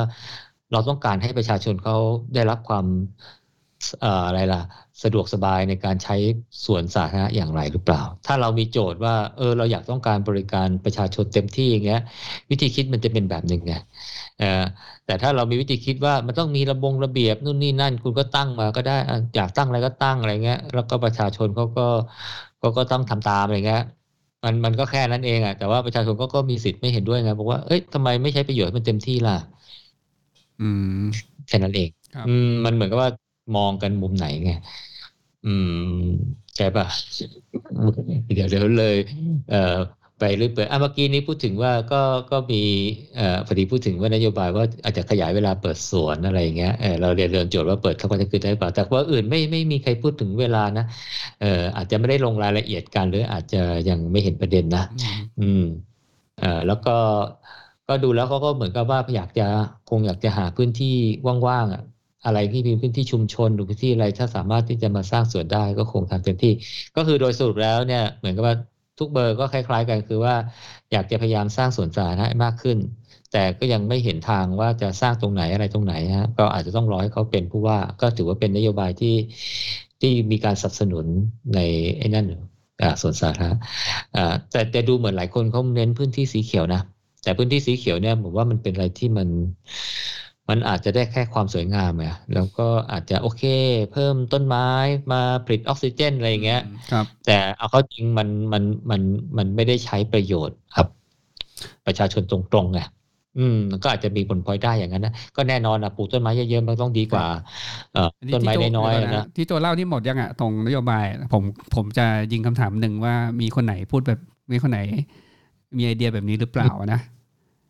อะอะยิงมาได้เลยยิงมาได้เลยอ่า เปรียบเทียบเลยนะ เอาตอนเนี้ยเราหลายเขตนะครับ เอาสายไฟลงดินแล้ว ที่ที่ผมอืมอยากได้คือ ผมอยากได้ต้นไม้สูงใหญ่แบบสิงคโปร์อะริมทางนี่ไงอยู่เดินอะอยู่ในนโยบายพื้นที่สีเขียว ว่าเขาจะปลูกต้นไม้เขาปลูกแต่ให้ว่าเยอะเราขึ้นเขาสามารถทำให้มันใหญ่สูงเป็นคุมบริเวณอ๋อสร้างอากาศที่สร้างอากาศที่ถ้าเราไปอยู่ใต้ต้นไม้ใช่ไหมตอนแดดร้อนๆอะ มันก็ มันจะต่างกันเยอะเลยถูกถูกป่ะมีมีเขาพูดไปในเขาไปพูดถึงในรวมรวมอยู่ในนโยบายทางเท้าอะอย่างเช่นเบอร์สี่ก็พูดเบอร์แปดก็พูดอย่างเบอร์แปดก็บอกว่า จะสร้างทางเท้าที่มีร่มเงา อันนี้ตีความได้ว่าน่าจะเป็นต้นไม้ใหญ่นะอืมหรือว่าจะทำเป็นหลังคาแทนแต่ร่มเงาก็จะมีติ๊กก็อาจจะส่วนหนึ่งปนๆกันนะว่า เอ่อต้นไม้ด้วย แล้วก็ทำหลังคาแต่คงไม่ทำหลังคาแต่แต่ถ้าถนนที่ยังมันมีสายไฟอยู่ข้างบนมันก็เข้าใจได้ มันก็ต้องโดนตัดอยู่ดีป่ะแต่ถนนบอกว่าอะเอาทางเท้าลงไปแล้วไง เอาเดี๋ยวต้นไม้ใหญ่แทนได้ไหมเงี้ยใช่ป่ะอืมเพราะว่าอืมถ้าเคยวิ่งซิตี้รันที่สิงคโปร์เหมือนมันเป็นสวัสด์เลยนะ ได้วิ่งแบบทางเท้าแบบเนี้ย อากาศก็ดีใช่ไหมตอนแดดร้อนๆนะงั้นเรามาอืมคุยเรื่องทางเท้าด้วยนะเดี๋ยวเราก็จะว่าไปรวมๆเลย อ่าดีไหมเพราะว่านโยบายทางเท้าเนี่ย มันก็โอ้เดี๋ยวนะ จะฝากนิดนึงคือ คือทุกคนเนี่ยเอ่อก็ก็เน้นเรื่องของการเพิ่มพื้นที่สีเขียว การเพิ่มพื้นที่สวนสาธารณะนะจะทำ pocket park strip park ทำสวนใต้ทางด่วนสวนริมคลอง สวนนู่นสวนเนี่ยจีปาถะนะ คือทุกอันเนี่ยเป็นเรื่องดีเลย แต่สิ่งหนึ่งผมคิดว่า ถ้าจะสร้างสวนที่ไหนเนี่ยเอ่อ ต้องคำนึงถึงการเดินทางไปถึง แต่ถ้าบอกว่าเดินทางเดินได้ภายในสิบสิบห้าที โอเค เรื่องของ เรื่องของการเดินทางก็อาจจะลดน้อยลงนะแต่มีอีกประเด็นหนึ่งคือว่าส่วนนั้นเนี่ยจะต้องเข้าถึงได้ปลอดภัยแล้วก็ไม่ยากนะคือบางทีมันอยู่ใกล้อะแต่ว่ามันไปอยู่สมมติไปอยู่ใต้ทางด่วนเนี้ย เราต้องข้ามถนนนะ ข้ามถนนแบบการจราจรหนาแน่นมากเลยอะไรเงี้ยถึงว่าคนที่เข้าไปเออเอ็กเซสต้องเป็นคนโดยการเดินเดินเท้าเข้าไปบริเวณนั้นใช่ปะอาจจะได้ที่คนเออใกล้เคียงเท่านั้นอะไรเงี้ย ไม่บางทีมันมันข้ามถนนยากนะอืมใช่ไหมเออ มันก็เลยทำให้แบบเฮ้ยไม่ไหวว่าบางทีเนี่ยหมูสังเกตป่ะว่าเอออย่างใต้ทางด่วนเนี่ยเองแถวอะไรเนี่ยโอ้ยแถวนนท์แถวอะไรบางทีเราเห็นมีสนาม มีทำเป็นครอบกั้นอะไรอย่างเงี้ยฮะ เออแต่ข้างล่างข้างในทุกมันล้างๆอะไรเงี้ย เพราะว่าคนมันจะเดินทางมันยังไงอะใต้ทางด่วนนะยกเว้นว่าคนมันเออถ้ามันทางใต้ทางด่วนนั้นมันอยู่ใกล้ๆชุมชนอะไรเงี้ยแล้วเขาก็เดินมาได้ มันก็ไม่ได้นั่นน่ะใช่ไหมแต่ว่าบางทีอะบางจุดเนี่ย มันมันเข้าถึงยากนะอืมใช่โอ้มันเข้าถึงยากเออก็ต้องดูว่า เออสร้างแล้วให้คนเขาเดินทางเข้าถึงได้ไม่ยากด้วย หรือบางทีเนี่ยโอ้โหไปสร้างแบบไกลๆสมมตินะมีที่อยู่อะอะมีที่อยู่ว่างๆแล้วก็ไปสร้างมา แต่คนก็เดินทางไกลอย่างเงี้ยการคมนาคมก็ไม่สะดวกเงี้ยก็ไม่รู้ไปทำไม เออหรือว่าบางทีบอกอาจจะขับรถไป แต่ที่จอดไม่ค่อยมีอะไรเงี้ยคนก็อาจจะไปน้อยอะไรเงี้ยอืมกลายเป็นว่าโอ้เออ สร้างสวนไปสร้างสวนไว้แล้วไม่มีใครครับไปอย่างเงี้ยแต่ไอ้พ็อกเก็ตปาร์ผมว่าเขาคงอาจจะไม่ที่จะลดคงไม่เดี๋ยวพอนะอาจจะเอาแบบพื้นที่สีเขียวก่อนอันอันถ้าอย่างนั้นมันต้องไปสู่ในพื้นที่ชุมชนไงแบบว่าใกล้ๆกับชุมชนไงใช่ป่ะอืมครับอะมาดูนโยบายทางเท้าทางเท้าเนี่ย จริง ๆ เราเนี่ยสนใจเรื่องซิตี้รันเออทางเท้าเนี่ย ผมว่ามันเป็นอะไรที่ เออบางอืมบางถนนเนี่ยมันไม่อยากไปซีรันเพราะว่าทางเท้านี่แหละถูกไหม อืมอืม คือมันไม่เป็นคือมิตรกกับทมกับคนใช้ทางเท้า แต่มันชื่อทางก็ทางเดินเท้า จริง ๆ เราไปวิ่งเนี่ย ก็ก็ถือว่าใช้วัตถุประสงค์ที่ที่ไม่ใช่เป็นวัตถุประสงค์หลักของเขา ของเขาก็เอาไว้เดินไงใช่ไหมโอเค แต่ว่าการเดินการวิ่งผมว่ามันก็ไม่ได้ต่างกันมากเท่าไหร่ไงเออแต่อุปสรรคทั้งการเดินและการการวิ่งเนี่ยผมว่ามันคล้าย ๆ กันนะก็คือไอ้ทางเท้าเนี่ยแหละคือ อันแรกเลยเนี่ยนะที่ผมรู้สึกว่าทางเท้าเมืองไทยเนี่ย ไม่รู้ใครออกแบบนะผมรู้สึกว่าทำไมมันต้องสร้างให้มันมีระดับสูงขึ้น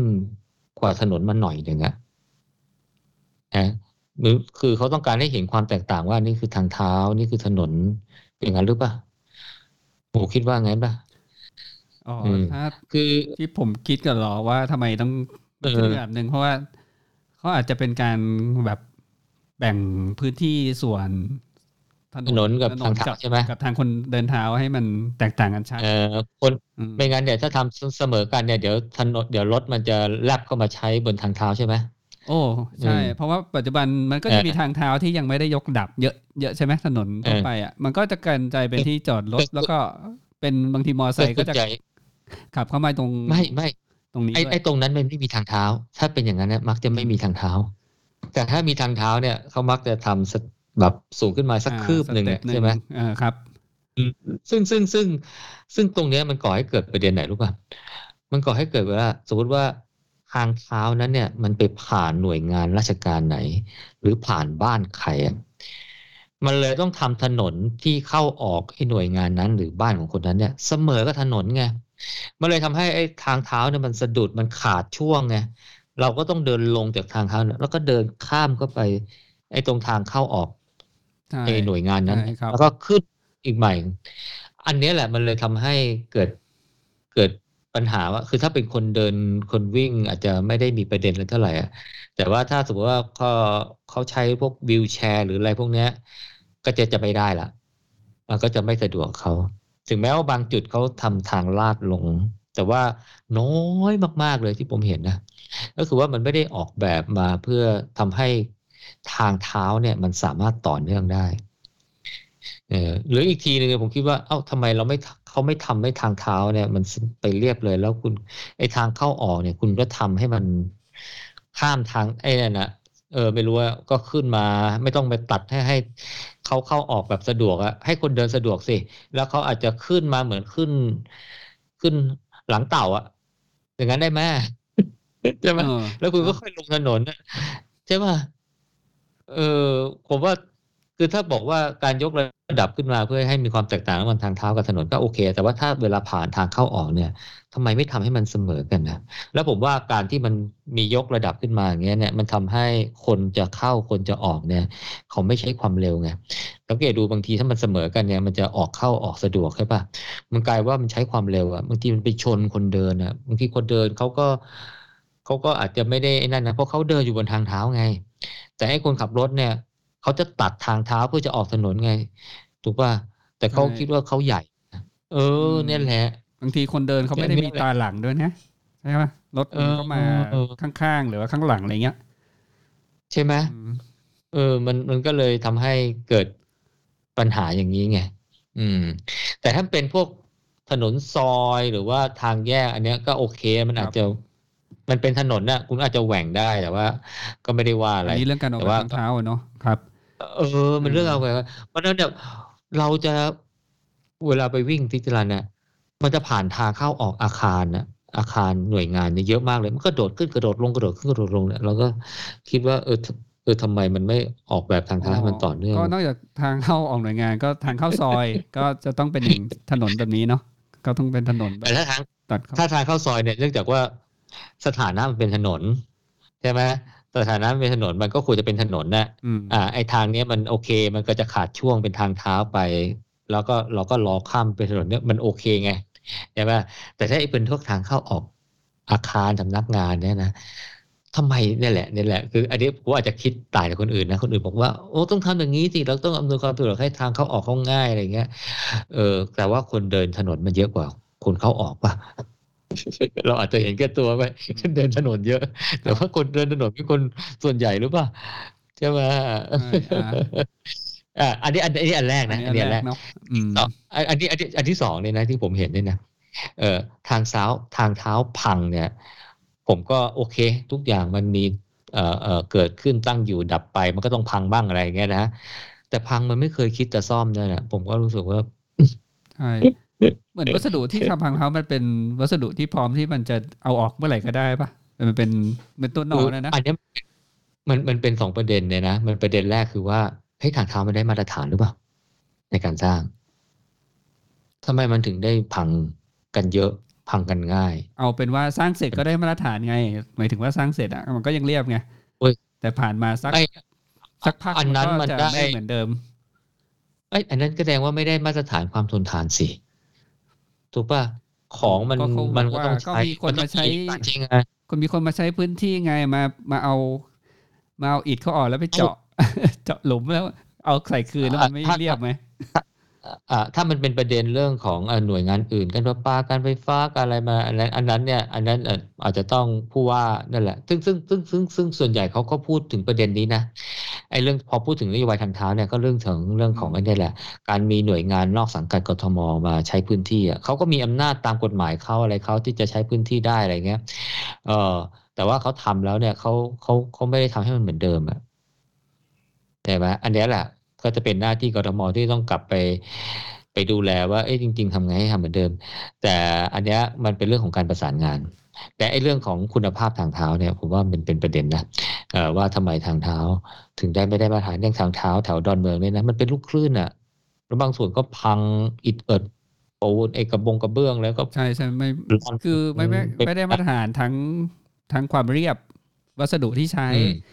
แล้วก็อืมขนาดด้วยนะคำว่าขนาดเนี่ยหมายถึงว่า ความเท้าแต่ละเออจุดเนี่ยมันกว้างไม่เท่ากัน มันสูงไม่เท่ากัน ซึ่งมันซึ่งเอ่อเขตรอบนอกก็อาจจะเจอเยอะหน่อย เขตในกทมอาจจะมีคนดูแลเยอะมั้งเอ่อก็ก็เจอบ้างแต่ไม่มากอ่าใช่ไหมผมว่าแต่มันก็มีถือมาตรว่าไม่ได้ฐานเหมือนสร้างอาคารไหมเพราะเออถนนถนนแปดเลนเนี่ยนะอาคารมันจะต้องเป็นเวลาพื้นที่ไปใช่ไหมเวลาเออแล้วเออทางเท้ามันจะต้องใหญ่ตามถนนด้วยไหมอ่า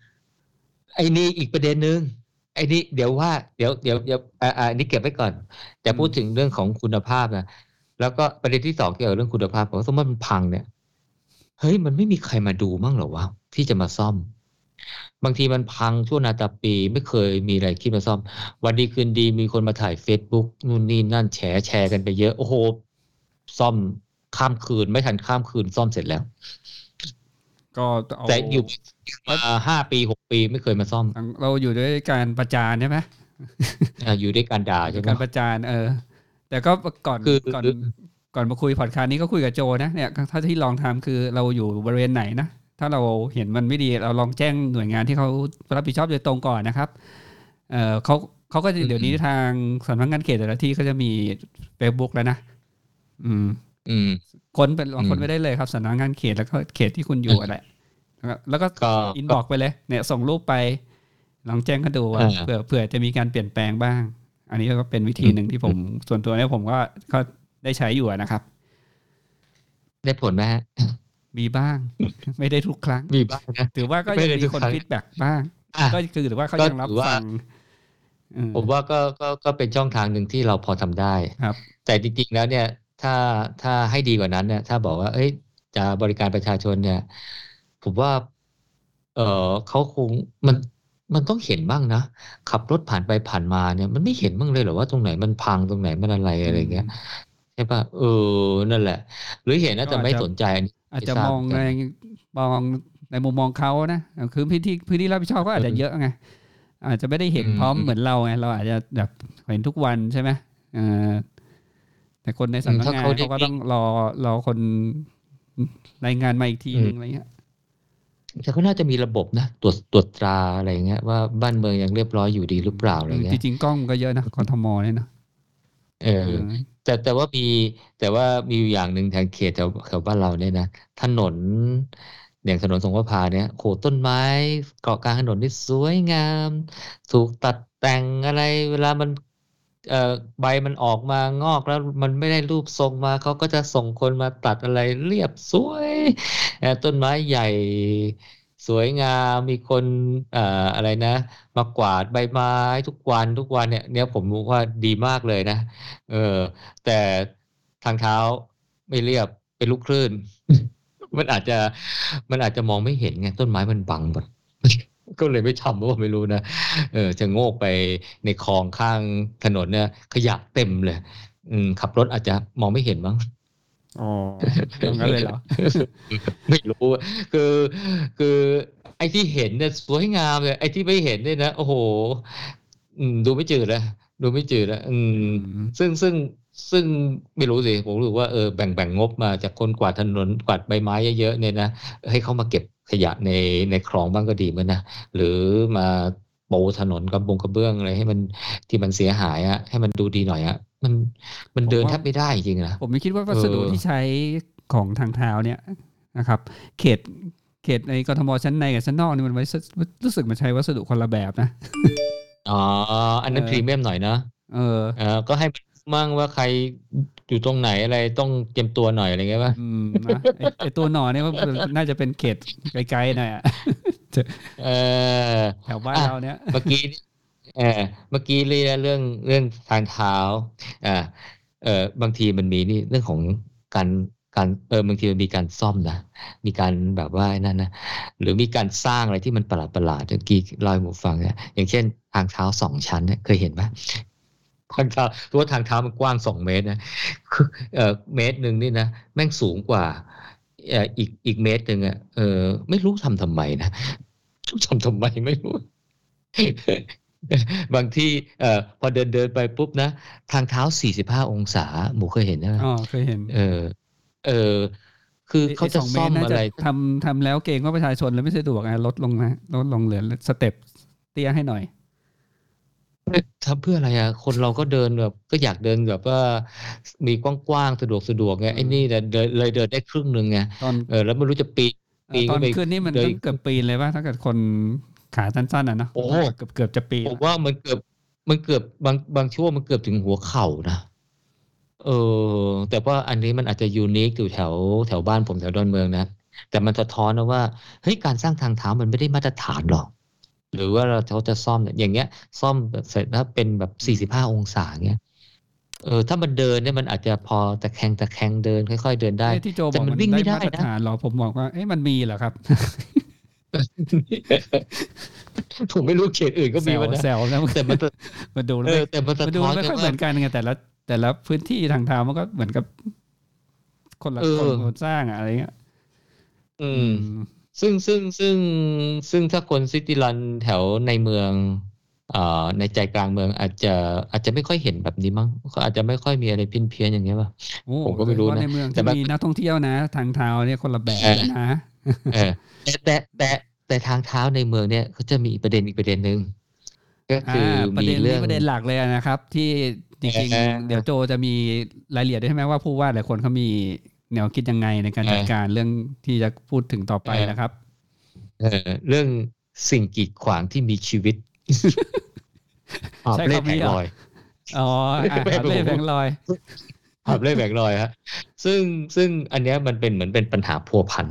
นะเราเวลาเราไปวิ่งเนี่ย ถามว่าเอ๊ะจริง ๆ แล้วมันจะเป็นอุปสรรคจริง ๆ ว่าจริง ๆ ก็ผมว่ามันเป็นมันเป็นวิถีชีวิตนะ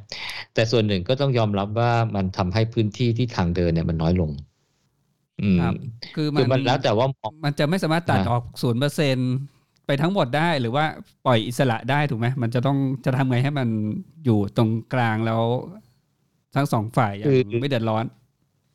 คือเอ่อหาบเล่แผงลอยเนี่ย ผมมองมองได้หลายมุมเหมือนกันนะคือต้องต้องยอมรับว่ามันจะมันจะเป็นเหมือนกับเป็นโอกาสทำมาหากินของชาวบ้านจริงๆอะใช่ปะ ไม่รู้ทำอะไรแล้วก็ถึงได้มาขายของอะขายขายของบนที่สาธารณะแล้วคือโอเคมันคงขายดีนะแน่นอนละเพราะว่ามันมันอยู่บนทางเท้าที่คนเขาเดินพลุกพล่านตรงตรงไหนมันคนเดินพลุกพล่านอะไรเงี้ยเขาก็เอามาขายอย่างเงี้ย อืม แล้วก็มันก็เป็นช่องทางหนึ่งด้วยนะที่ที่เขาเรียกว่าอะไรละมันอยู่ระหว่างของการบังคับใช้กฎหมายนะฮะกับ เอ่ออะไรล่ะ การมองเรื่องของของของโอกาสของคนคนเล็กคนน้อยในการทำมาหากินนะอืมซึ่งซึ่งมันเลยทำให้เปิดโอกาสในการที่เนี่ยมันก็มีผู้ว่าหลายคนพูดถึงว่าต้องไม่มีสวยอะไรเงี้ยใครเรียกรับสวย จะต้องแจ้งผู้ว่าทันทีอะไรเงี้ยแล้วก็ก็จะจัดการอะไรเงี้ยเออแต่สวยเนี่ยมันมันมันเป็นการเขาเรียกว่ามันเป็นผลประโยชน์ที่เกือบเกือบจะลงตัวระหว่างเอ่อ ผู้ที่ไปจับกลุ่มกับผู้ถูกจับกลุ่มไงที่เรียกว่าเกือบจะลงตัวเนี่ยเพราะว่ามันก็ไม่ค่อยพอใจไอ้คนจ่ายมันก็คงไม่อยากจ่ายอะเออคือไอ้คนมาจับเนี่ย มันก็ ก็อยากจับอยู่แล้วอะทำตามหน้าที่อะเออแต่พอมันรับเงินปุ๊บมันก็เอออันนี้อันนี้อันนี้พูดถึงที่เขาพูดกันนะ เราก็ไม่ได้บอกว่ามันตรงไหนหรือใครรับจริงๆอะไรหรือเปล่านะเออแต่อันนี้มันก็เป็นสิ่งที่อยู่ในนโยบายว่าเออมันคงมีสวยมั้งก็ถึงได้มี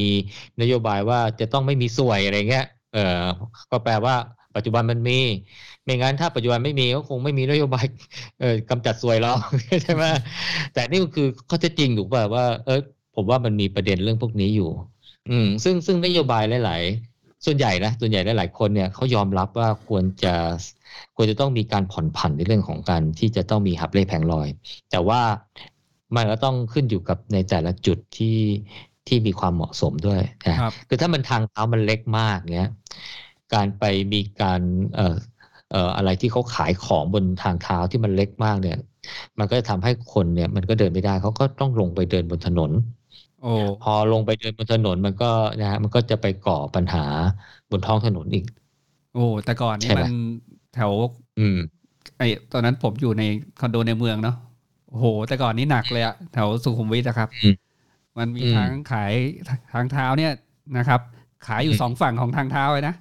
ไม่ใช่สองฝั่งข้ามอืมถนนนะไอ้ฝั่งเดียวเนี่ยแหละ แล้วก็เว้นที่เออตรงกลางเนี่ยตอนคนเดินทางเท้าก็ต้องเดินเบียดเอียงตัวไปนะ แล้วซ้ายขวาซ้ายนะฮะขวานะเราก็จะหลบไปเดินถนนก็ยังมีไปขายของอีกบางทีนะเอาเอาโต๊ะกินข้าวอาหารเนี่ยมามาตั้งอะนะอืมอืมบางทีรถเลี้ยวอืมเข้าซอยเขาก็จะเลี้ยวเข้าออกกันลำบากมันติดติดในพวกเนี้ยครับ อันนี้อืมไปอันนี้จะนานแล้วนะ ตอนนี้เขาก็น่าจะแบบ หายไปครับแล้วตอนนี้เออหายไปแล้วแบบเหลือเล็กๆน้อยๆอะไรเงี้ย อืม อืม คือส่วนใหญ่ก็คือ เอ่อคือเกือบเกือบทุกทุกผู้สมัครก็จะประมาณนี้แหละ ก็คงจะหาจุดเหมาะสมว่าตรงพื้นที่ที่ไหนจะเป็นจุดผ่อนผันเอ่อหรือพื้นที่ไหนที่ไม่ให้ทำเลยอะไรเงี้ย ครับ เออแต่ผ่อนผันก็ซึ่งคงอยากให้มันไม่ไม่ใช่แบบมาผ่อนผันแล้วก็ขายได้เต็มพื้นที่นะเว้นเว้นให้เหลือสัก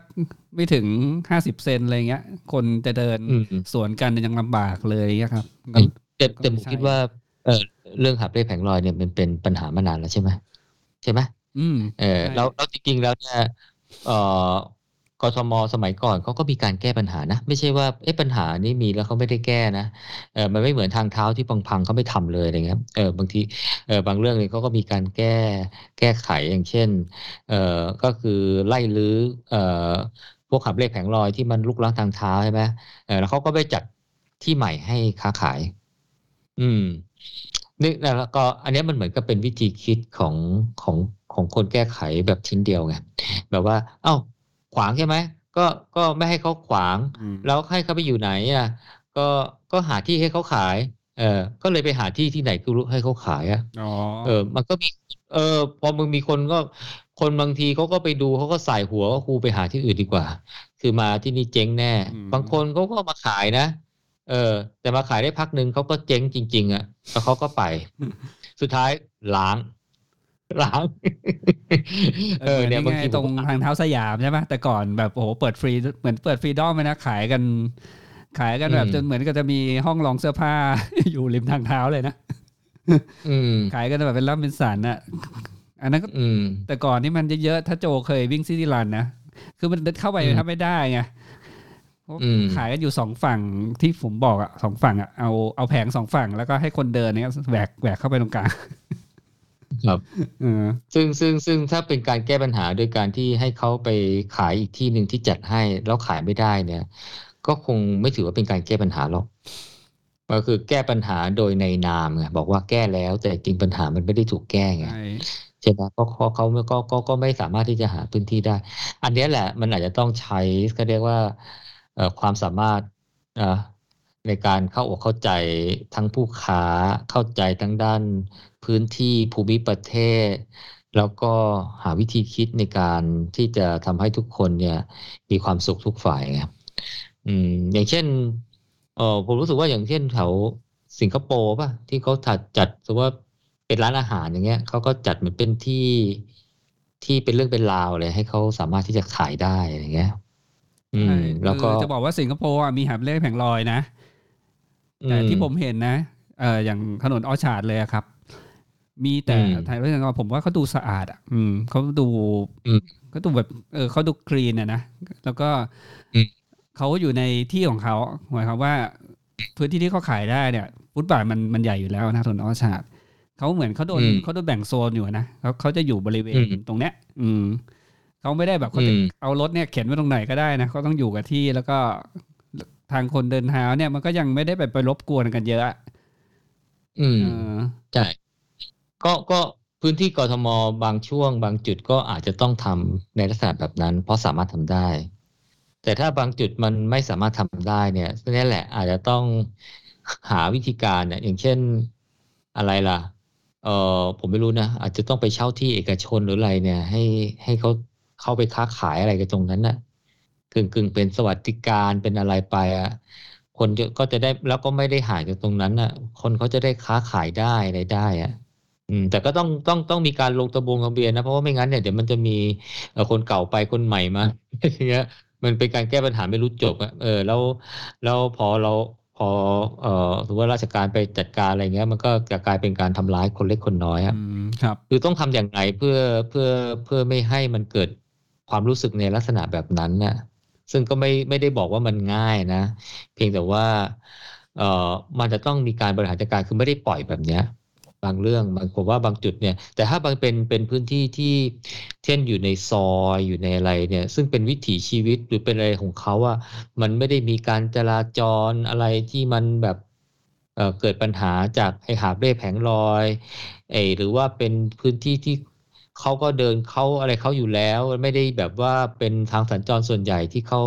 ที่คนจำนวนมากใช้อะเขาก็เดินเข้าบ้านเขาก็จะแวะซื้อของอะไรเขาไปนะอันนั้นก็ก็ปล่อยให้เป็นวิถีของเขาอะถ้าเขาไม่ได้ทำผิดกฎหมายอะไรนะก็อันนั้นไม่ต้องไปจัดการเขาว่าไม่รู้ถึงผมรู้สึกอย่างนั้นหรือว่าเออเออแต่ถ้าเป็นบางจุดเนี้ยเออก็ก็อาจจะต้องมาดูมาดูแลเงี้ยแต่พวกนี้เนี่ยต้องถือว่ามันเป็นปัญหาหมักหมมนะ ปัญหาหมักหมมมานานมากเลยอะมันเลยทำให้ เอ่อเอ่อเวลาจะไปลื้ออะไรทีเนี่ย มันกระทบเยอะ มันก็แก้กันลำบากแต่ไม่แต่ว่าที่ผ่านมานี่สองปีที่ผ่านมาโควงโควิด นี่เฮ้ยมันก็ทำให้หาบเลขแผงลอยหายไปเยอะป่ะถ้าที่โจส่งนโยบายมานี่คือไม่ได้มีใครสุดโต่งใช่ปะไปด้านใดด้านหนึ่งก็คือจะประมาณว่าจะคอมพอไมอยู่ตรงกลางว่าจะมเนตยังไง แต่ละพื้นที่ประมาณนั้นใช่ไหม ใช่ใช่แม้กระทั่งให้อยู่ด้วยกันได้เออท่านปัจจุบันเนี่ยที่เออที่เพิ่งออกจากผู้ว่ามาเนี่ย ท่านก็ที่มีข่าวว่าเขาก็ไป เอ่ออะไรนะไปจัดระเบียบอะไรเยอะอะไรเงี้ยเขาก็เหมือนก็ดูคอมโพมไมนะก็คือเหมือนกับว่าก็คงต้องกลับมานั่งดู แต่ว่าก็ก็ผมว่าพูดโดยภาพรวมก็คงได้ประมาณนี้มั้งก็คงจะพูดยากอะว่าจะ เอ่ออะไรละเอื้อประโยชน์ให้หาเลขแผงลอยเลย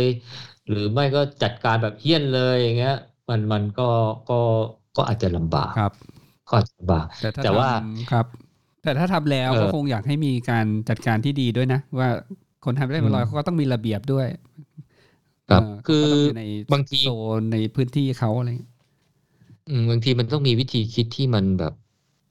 แบบอะไรที่มัน สร้างสรรค์ขึ้นอย่างเช่น ถ้าพื้นที่ถนนท่านเพื่อพื้นที่ทางเท้ามันแคบสมมตินะเอ้ยทำให้มันกว้างได้ไหมอืม ใช่ไหมเออมันอาจจะปรับภูมิทัศน์ปรับอะไรได้ไงอืมแล้วมันก็อาจจะคอมโพคือไม่ใช่ว่า มันที่ที่แคบเนี่ยแคบเงี้ยมันห้ามมีทางเล็กทางลอยเพราะว่ามีแล้วมันเดินเท้าไม่ได้ ก็ลื้อไปเลยอะไรเงี้ย เออ แต่บางที่มันอาจจะบอกว่าเฮ้ยมันอาจจะปรับได้เว้ยสมมุตินะเออ ใช่ไหมอืมมันแล้วมันทำให้ เออเออสามารถที่จะลงตัวอะไรบางสิ่งบางอย่างได้อะเออ อันนี้แหละต้องอาศัยก็เรียกว่าอะไรล่ะความคิดสร้างสรรค์พอสมควรเหมือนกัน แต่ว่าก็มันก็ไม่ง่ายแหละ แต่ว่าก็ยังดีกว่าที่แบบว่า เฮ้ย มันมีอยู่แค่เนี้ย ก็ก็ต้องจัดการกันแค่เนี้ยแหละ ต้องทำไงเออ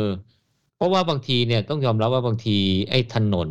กับทางเท้าเนี่ย มันก็ไม่ไปด้วยกันถูกป่ะอืม บางที่เนี่ยถนนก็แคบเลยทางเท้าก็กว้างเชียวอืมเออบางที่ทางเท้าก็แคบเลยถนนก็กว้างเลยใช่เออบางมันบางที่เนี่ยถนนทางเท้าจะโดนเจือนให้ถนน ผมก็จะเห็นเออช่นบางมีที่ถนนอาจจะมีทาง มีทางเลี้ยวมามาเพิ่มอะไรเงี้ยก็เลยต้องมีแบบเลนแบบเพิ่มมาเจือนทางเท้าออกไปนิดนึงให้ให้รถซึ่งเลี้ยวซึ่มีงบริเวณขึ้นอะไรเงี้ย ซึ่งซึ่งอันเนี้ยมันก็จะไปพัวพันกับปัญหาจราจรถูกป่ะ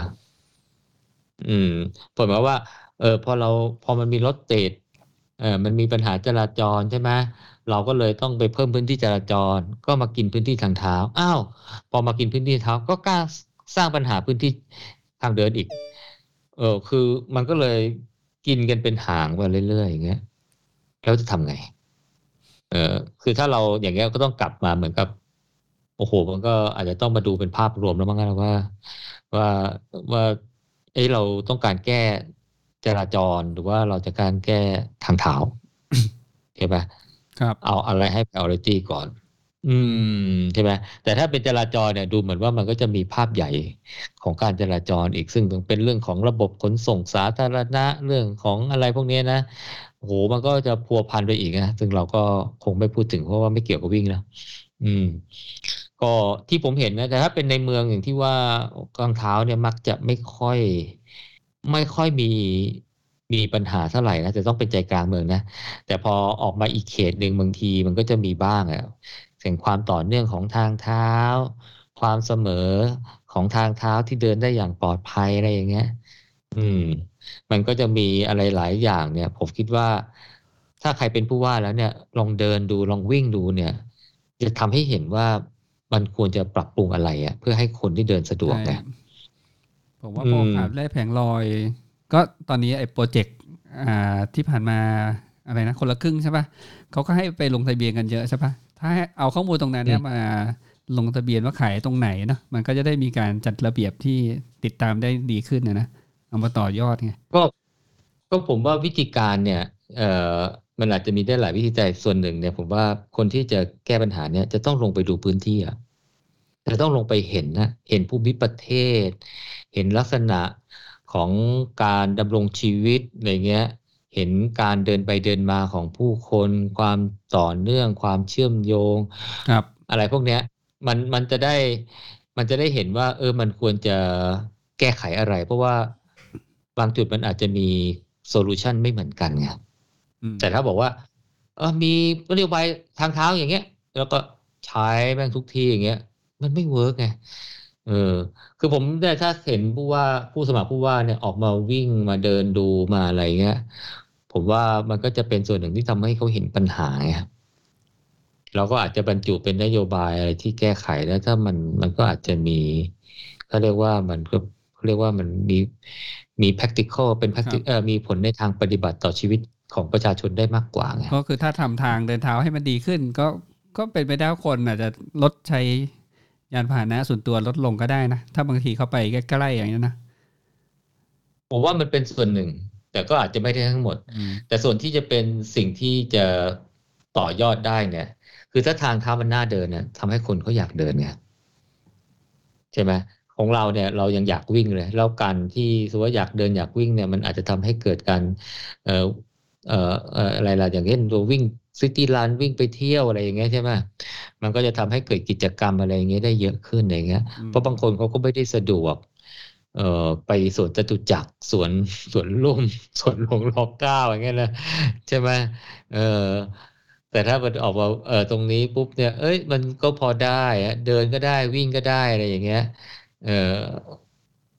เพราะว่ามันก็จะทำให้มันก็เป็นทางเลือกอันหนึ่งอะ ที่สามารถที่จะทำให้เกิดประโยชน์กับประชาชนได้ แต่ยังไงก็ตามเนี่ยทางเท้าเนี่ยควรจะควรจะเรียบควรจะไม่มีอะไรที่มัน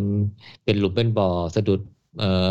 มีอันตรายครับฝาท่อเปิด มีเหล็กอะไรโผล่ขึ้นมาอะไรอย่างเงี้ยอืมสุดท้ายก็เออทางเท้าเราอยากให้ทางเท้ามันคือสามารถใช้เป็นทางเดินเท้าได้จริง ๆ ทั้งประชาชนทั่วไปแล้วก็อาจจะนักนักวิ่งซิตี้รันก็ได้ผลประโยชน์ตรงนั้นไปด้วยเนาะ อืมอืม แต่แต่แต่แต่พอพอหมูชนมาพูดตรงนี้เนี่ยเออทำให้ผมก็รู้สึกว่า เออ ผู้สมัคร ก็ส่วนใหญ่ก็จะมีแนวคิดจะคล้าย ๆกันนะก็เลยทำให้รู้สึกว่า เออ คราวนี้ก็คงจะขึ้นอยู่กับว่า ถ้าได้ถ้าเขาได้เป็นผู้ว่าแล้ว เขาจะทำในสิ่งที่ที่มาบอกเป็นนโยบายหรืออธิบายตอนหาเสียงหรือเปล่า ครับ อันเนี้ยก็จะเป็นประเด็นแล้วล่ะใช่ไหมเพราะดูแล้วเนี่ยทุกคนก็ดูออกไปในแนวทางคล้าย ๆกัน ก็อยากอืมลองให้ดูนโยบายที่มันเอามาปฏิบัติได้จริงนะบางทีเขาพูดแบบตามเหมือนเซลแมนอะว่าเอ่อสัญญาว่าจะอืมเนี้ยซื้อซื้อชั้นแล้วจะได้เป็นอย่างนี้ จะทำให้ดีขึ้นแต่อะมันจะต้องแบบมีวิธีการจัดการที่มันดูเป็นรูปธรรมมากขึ้นอะไรเงี้ยอืม แต่กทมเนี่ย ผู้ว่ากทมก็ต้องยอมรับอย่างหนึ่งคือว่า เนื่องจากว่าเป็นการปกครองส่วนท้องถิ่นเนี่ยเพ ราะฉะนั้นอะไรที่มันเป็นการปกครองส่วนกลางเนี่ยเขาก็จะไม่มีอำนาจ หรือว่าเป็นหน่วยงานรัฐที่ไม่ได้อยู่ภายใต้กทมเนี่ยเขาก็จะไม่มีอำนาจในการที่จะไปสั่งการอะไรเงี้ยอย่างเช่นอย่างที่หมู่พูดเมื่อกี้เนี่ยว่าเอ้ยถนนทางเท้าอย่างเงี้ยอออาจจะมีการขุดฝังสายไฟท่อประปาอะไรใหม่อะไรเงี้ยมันก็มีการรื้อการถมการรื้อการถมอยู่นั่นแหละวนไปวนมาอะไรเงี้ยหรือการปักเสาไฟฟ้า สายไฟ พัวพันเยอะแยะมากมายเอ่อต้นไม้โตขึ้นไปไปทำให้ไฟดับไฟช็อตอะไรอย่างเงี้ยคือมันก็เลยกลายว่าเออส่วนหนึ่งเนี่ยก็ต้องยอมรับว่าเขาไม่ได้มีอำนาจที่จะไปบังคับใช่หน่วยงานครับเนาะแต่ผมว่าบางอย่างเออมันมันเป็นการจัดการได้โดยเฉพาะมันเป็นเรื่องความปลอดภัยไงโจ อย่างเช่นอืมมีมีการก่อสร้างใช่ปะแล้วที่มันมันลุกล้ำทางเท้าเนี่ยมันหลาย ๆ จุดนะครับ ในเมืองไทยอะสิ่งที่เกิดขึ้นคือเขาก็ปล่อยมันไปเดี๋ยวพวกคุณจะ หน่วยงานไหนจะมาใช้พื้นที่ทางเท้าป่าเออสมมอันตินี้ทำต่แต่อหว่าม้อแต่ว่าถ้าเป็นไม่แต่ว่าถ้าถ้าอันเนี้ย อันเนี้ยจะอยู่ในพื้นที่ที่กทมรับผิดชอบอืมอันเนี้ยเขามีหน้าที่ใช่แต่เมื่อกี้ที่ผมพูดถึงเรื่องประเด็นว่าเอ่อหน่วยงานที่ไม่ได้อยู่ภายใต้กทมเนี่ยเอ่อแล้วอาจเขาอาจจะไม่มีอำนาจสั่งการเนี่ย แต่ถ้าเขาพูดแล้วหยุดอยู่แค่เนี้ยเนี่ยผมรู้สึกว่า เป็นผู้ว่ากทมที่ใช้ไม่ได้ไงอืม คือไอ้การที่คุณไม่มีอำนาจเนี่ยเข้าใจแล้วเป็นข้อจำกัด แต่การที่คุณจะทำลายทลายข้อจำกัดเนี่ยโดยที่ใช้บทบาทของการเป็นผู้ว่ากทมเนี่ยผมว่ามันทำได้หลายวิธีไงใช่ไหมโดยเฉพาะเรื่องของการประสานงานเรื่องของอะไรพวกเนี้ย คือไม่ใช่ว่าเอาหูเอานาเอาหูไปนาเอาตาไปไล่เงี้ยคือมึงอยากทำอะไรก็ทำอะไรเงี้ยเฮ้ยไม่ใช่ใช่ใช่เออแล้วมาแก้ตัวว่าอ๋อก็การประปาเขามีอำนาจของเขาการไฟฟ้ามีอำนาจเฮ้ยก็โอเคเขามีอยู่แต่ว่าเฮ้ยถ้าอยู่อย่างนั้นนะมันใครมาเป็นผู้ว่าก็ได้ อย่ามาอ้างอะแต่ว่าสิ่งที่คุณทำคืออะไรครับทำยังไงอะ ที่จะทำให้มันเกิดความลงตัวเอาผมยกตัวอย่างนะผมเปรียบเทียบแบบเช่นเออเอออ่าสิงคโปร์เนี่ยเขาเวลาเขาซ่อมถนนแล้วใช้ทางทางพื้นที่ทางเท้าอะสิ่งที่เขาทำคือเขาก็จะทำบริเวณนะให้ให้เดินให้เดินเอ่อเอ่อเลี่ยงไปอีกทางหนึ่งโดยที่เขาทำแทร็กให้เห็นเลยนะ ให้เราเห็นชัดว่าเนี่ยให้เดินไปทางนี้แทน มีป้ายบอกนะครับ บางที่ก็จะมีมีกลวยกั้นหรือมีเชือกกั้นอะไรเงี้ยนะครับ ถ้ามันเป็นการรีโนเวทนานเนี่ยเขาอาจจะทำเป็นทางเดินเท้าเหมือนทางเบี่ยงอะ ให้ให้ใช้เลยนะอืมอืมแต่ของเราเนี่ยบางอืมทีบางจุดเนี่ยมันก็ทำไปแหละมันไม่มีทาทางเลือกทางอื่น ทางเลือกของคนเดินเท้าคือก็ต้องลงไปที่ถนนไปแชร์กับรถยนต์ กับมอเตอร์ไซอันค์อันเนี้ยแหละก็ ก็ก็ฝากฝากผู้ว่าที่จะได้รับเลือกเนี่ยแหละอ่าอันนี้แหละต้องไปนั่งดูว่าจะทำยังไงเพื่อจะให้ผลกระทบเวลามีทำอะไรพวกนี้ให้เกิดผลกระทบกับประชาชนน้อยที่สุดอะผมว่าอยู่ในวิสัยที่ผู้ว่าเขาจะไปประสานงาน หรือว่าสร้างหน่วยงานอะเช่นบอกว่าเอ้ยถ้ามีหน้าที่เอ่อเอ่อประสานงานซะเยอะคุณก็มีหน้าคุณก็ต้องทำสร้างหน่วยงานหรือว่า บุคลากรที่ทำหน้าที่ที่จะประสานงานอะไรที่มันมีผลกระทบกับประชาชนนะแต่ให้ตัวตั้งต้นคือว่าผลกระทบที่จะเกิดขึ้นประชาชนทุกอันเนี่ยควรจะต้องมีข้าราชการกรทม หรือว่าหน่วยงานของกรทมเนี่ยเข้าไปดูแลไงไม่ใช่ว่าปล่อยไปเอออยากเกิดอะไรขึ้นก็เกิดไปตัวเองไม่เดือดร้อนเงี้ยบอกไม่ใช่ เหมือนทางเท้ามันเสียหายเงี้ยเฮ้ยมันไม่เคยมีใครเดินมาดูเดินมาเห็นบ้างหรอวะใช่ไหม เออถ้ามันเสียหายแล้วจะมันจะต้องซ่อมหรืออะไรเนี่ยอยู่ก็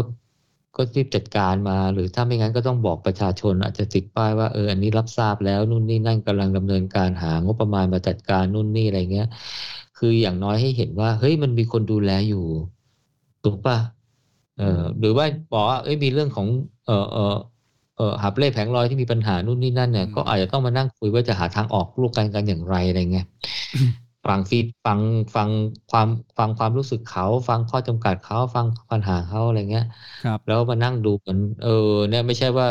มีอำนาจก็บังคับ โครบไปจับเนี่ยเนี่ยอย่างที่มีข่าวว่าเทศกิจไปจับอะไร ไม่รู้ว่าจับใครจอดมอไซค์ไอ้นั่นก็โมโหก็ขี้ใส่รถอะไรอย่างเงี้ยนะคืออันเนี้ยมันเป็นแบบว่าคือก็โอเคไอ้คนที่ไปขี้ใส่รถแล้วถูกปรับไปเจ็ดพันมันก็ทำผิดแล้วเฮ้ยแต่ว่าเฮ้ยยูต้องไปดูสิปัญหามันเนี่ย ใช่ไหมอะอันนั้นมันอาจจะเป็นปัญหาเฉพาะหน้าแต่ว่าเฮ้ยทำไมเขาต้องมาจอดตรงนี้วะทำไมต้องมาทำอะไรตรงนี้วะสาเหตุเกิดจากอะไรปัญหาเกิดจากอะไร แล้วทำไมเขาถึงเราทำไงเพื่อจะไม่ให้เกิดสิ่งเหล่านี้เกิดขึ้นไงเห็นไหมคือมันไม่ใช่ว่า เหมือนกับว่าเฮ้ยมีปัญหาทุกคนก็ไปจัดการจบจบแต่ว่าปัญหารากใหญ่ๆเนี่ย มันไม่จบไงมันไม่จบเหมือนกับว่าเฮ้ยมีคนมาถ่ายคลิปว่าถนนมันเป็นลูกคลื่นแล้วก็มาซ่อมจบ แล้วปรากฏว่าเฮ้ยไอ้ไอ้ถนนข้างๆ ก็มีคลื่นอยู่อ๋อกูก็ไม่ซ่อมอะเพราะไม่มีใครถ่ายคลิปเป็นอย่างนั้นป่ะมเออ หรือว่าน้ำท่วม ฝนตกมาน้ำท่วม ท่วมไปแล้วก็เออเออเอาไประดมเครื่องสูบสูบสูบสูบสูบสูบสูบอ่าน้ำแห้งเออแต่จริงๆแล้วมันท่วมเพราะอะไร ท่วมเพราะว่ามันมีอะไรไปอุดตันระบายไม่ได้ หรือว่า ทางเชื่อมมันอาจคือมันอาจจะไม่ได้มีอุดตันแหละ แต่ว่าทางระบายมันอาจจะไม่ต่อเนื่องอะไรเงี้ยสมมตินะ ก็ปล่อยมัน เออ ก็แก้ไขแล้ว แล้วก็จบ แต่ปัญหามันไม่ได้ถูกแก้ไขหมดไงเออ มันไม่ได้ถูกแก้ไขหมดอะครับ ปัญหาก็ยังอยู่ ยกจนกระทั่งมีกลายเป็นประเด็นทางสังคมอะไรเงี้ย เออกลายเป็นประเด็นปัญหาทางสื่อมวลชนอะไรเงี้ย ก็มาแก้กันแก้กัน แล้วพอก็ไม่พูดมันก็หายไป ผมว่ามันมันมันเป็นกันทุกส่วนใหญ่ก็จะเป็นกันเยอะนะไอ้ลักษณะแบบเนี้ยเออคือถ้าอะไรที่เป็นเรื่องเป็นราวมานี่แก้เร็วมากเลยนะแต่พอพอมันไม่เป็นเรื่องเป็นราวปุ๊บมันก็หายไปเลย เหมือนว่าแล้วก็ปัญหาก็ยังคงอยู่อะเหมือนน้ำท่วมอะอ่าเวลามันท่วมที่เดิมมันก็ท่วมอยู่ที่เดิมแหละแต่พอท่วมเสร็จก็สูบสูบสูบสูบสูบอะไรเงี้ยอ่าพอแห้งปุ๊บอะจบไปรอวันท่วมใหม่จะแบบไม่เห็นว่ามันมีอืมอะไรที่จะต้องมาแก้ไขระยะยาวอะไรเงี้ย พื้นที่ตรงน้ำท่วมมันไม่สามารถมาซ่อมตอนมันท่วมได้หรอกใช่ประเด็นอยู่ตรงนั้นแหละถ้าว่ามันจะซ่อมมันคือต้องไม่ซ่อมใช่ตอว่านที่มันช่วงที่มันแห้ง เออ คือถ้ามันมีปัญหาเนี่ย แสดงว่ามันต้องมีรากแห่งปัญหาใช่ไหมไอ้แก้ปัญหาเฉพาะหน้ามันต้องแก้อยู่แล้วล่ะ แต่ว่าหลังจากนั้นอะ จะทำไงกับมันอะใช่ป่ะอืมอะ มีประเด็นเรื่องหันได้แผงลอยนะ ผมเอาข้อมูลเนี่ยอันนี้นะครับ TDI เขาเสนอจัดระเบียบแผนตามพื้นที่ คือประเด็นอืมที่มันพูที่เราพูดกันเยอะๆเนี่ยนะครับ ก็จริงๆ TDI เขาก็มีอ่าอันนี้จากกรุงเทพธุรกิจนะครับเขาอ่ารวบรวมมาให้อืมสำหรับประเด็นการจัดระเบียบหันได้แผงลอยนี้ สถาบันวิจัยเพื่อการพัฒนาประเทศไทย หรือ TDI มีหัวข้อ เสนอนะครับในงานเสวนา ตรวจการบ้านผู้ว่าเดิมเติมโจทย์ให้ผู้ว่าใหม่นะครับเมื่อวันที่ 21 เมษาปีนี้เองที่ผ่านมาจัดโดย TDI และศูนย์ออกแบบพัฒนาเมืองศูนย์เชี่ยวชาญ เฉพาะทางด้านยุทธศาสตร์เมืองจุฬาลงกรณ์มหาวิทยาลัย รู้จักหน่วยงานนี้ไหมโจ UDDC ไม่รู้ CEUS ไม่รู้จักชื่อย่อยาวมากนะศูนย์เชี่ยวชาญ เฉพาะทางด้านยุทธศาสตร์เมืองจุฬาลงกรณ์มหาวิทยาลัยอืมอืม แล้วก็มีข้อเสนอแนะว่านะครับ การทำมาหากินบนหาบเล่แผงลอยเนี่ย ควรจะสร้างความสมดุลนะครับ ระหว่างผู้ใช้พื้นที่ทางเท้ากลุ่มต่างๆ มากกว่าการห้ามใช้พื้นที่ทางเท้าโดยสิ้นเชิง หมายถึงว่าห้ามห้ามหาบเล่แผงลอยใช้โดยสิ้นเชิงนะอืมก็คือควรจะสร้างความสมดุล แล้วก็ควรควรจะมีการจัดการเอ่อบริหารจัดการหาบเล่แผงลอยโดยควรพิจารณาแบบรายพื้นที่ ตามโมเดลพื้นที่อัตลักษณ์ เพื่อให้ผู้มีส่วนได้ส่วนเสีย ร่วมกันกำหนดหลักเกณฑ์ในพื้นที่ใช้เป็นแนวทาง การกำกับดูแลร่วมนะครับหรือ co-regulation กับผู้ค้า และการจัดหาพื้นที่ถาวรในทำเลที่เหมาะสมมากขึ้น ดังตัวอย่างของประเทศสิงคโปร์ฟังแล้วมันก็เหมือนกับบางอย่างมันก็ทำนะแต่เขาอาจจะอยากให้มีการคุยเจาะจงตามพื้นที่ให้มากขึ้น ไม่อยากคงอาจไม่ได้เป็นกฎตายตัวว่า ต้องเป็นแบบนี้ทุกเขตต้องทำแบบนี้อะไรเงี้ยต้องต้องไปดูเป็นเคส by เคสแล้วก็ยังหาความสมดุลให้ได้นะครับ แล้วก็วิธีการคิดของกทม ในการแก้ปัญหาบ้านเมืองนั้นควรบริหารจัดการแบบเครือข่ายนะครับ หรือ Network Governance และปรับบทบาทในการบริหารเมืองจากผู้ให้บริการหรือ Service Provider เองนะครับ ส่วนใหญ่หรือทั้งหมดสู่การเลือกเล่นบทบาทที่หลากหลายตามลักษณะของปัญหาที่ต้องแก้ไขทรัพยากรและความพร้อม แต่ละภาคีที่เกี่ยวข้อง อืม อันนี้คือแนวทางข้อเสนอว่าด้วยครับเลขแผงลอยในกรุงเทพจากบรรดาผู้สมัครนะครับนะอีกสัปดาห์หน้าแล้ว เราก็จะได้เลือกผู้ว่า แต่ละคนเขาก็จะมี อันนี้ก็จะเป็นเรื่องหลักที่เขาจะมีนโยบายว่าจะจัดการจัดการยังไงนะครับ ก็อยากให้ลองลองพิจารณาของนโยบายแต่ละท่าน ว่าเขาจะจัดการได้ ได้ดีแค่ไหนเนาะแบบไม่ใช่ว่าทำให้ดีขึ้นอะไรเงี้ย แบบมันเลื่อนลอยนะครับ ก็กลายเป็นว่าวันนี้เรามาบ่นเรื่องปัญหาทางเท้ากับปัญหาสวนแทนนะ แต่ว่าก็อย่างที่บอกกันว่าเราก็ไปดูแล้วก็ส่วนใหญ่ก็จะนโยบายคล้ายๆกัน แต่การเลือกผู้ว่าเนี่ย เราไม่ได้เลือกมาเพื่อแก้ปัญหาทางเท้า เราไม่ได้เลือกมาเพื่อแก้ปัญหาสวนสาธารณะ แต่เราเลือกมาเพื่อแก้ปัญหาและก็บริหารจัดการกทมโดยรวมนะ เพราะฉะนั้นเนี่ยจะมีเออมันจะมีใช่ไหมที่เราไม่ได้พูดถึงวันนี้เลยนะครับเช่นพวกอีกเยอะแยะเลยใช่ไหมโจขยะแต่การขนส่งสาธารณะการจราจรขนส่งสาธารณะเออมลภาวะอะไรอย่างนี้นะเต็มไปหมดเอ่อพีเอ็มสองจุดห้าใช่ไหมเออ วิถีชีวิตชุมชนอะไรเงี้ยเรื่องการบริการประชาชนตั้งแต่เกิดจนถึงออะไรล่ะเจ็บป่วยอะไรเงี้ยวัดวาอารามโอ้เยอะแยะมากมาย เพราะฉะนั้นปัญหากทมผมว่ามันมีเยอะ แต่ว่าสิ่งเสียว่าผมว่าสิ่งที่ดีอย่างหนึ่งคือไอ้การที่ผู้ว่ามาจากการเลือกตั้งเนี่ย มันทำให้ เอเขาหยิบเอาเขาฟังประชาชนอะเขาฟังเพื่อว่าประชาชนก็ต้องการอะไรครับ แล้วก็รวบรวมสิ่งเหล่านี้มานำเสนอ เป็นนโยบายแล้วก็ทำผลงานให้ประชาชนเห็นไงไม่งั้นแล้วเนี่ยอีกสี่ปีเนี่ยถ้าเขาอยากจะเป็นสมัยที่สองเนี่ยเขาคงเขาคงไม่ได้รับเลือกอะใช่ไหมถ้าเราเลือกไปแล้วเนี่ย เราก็ดูผลงานต่อว่า เอ๊ะในช่วงเวลาที่เขาดำรงตำแหน่งเนี่ย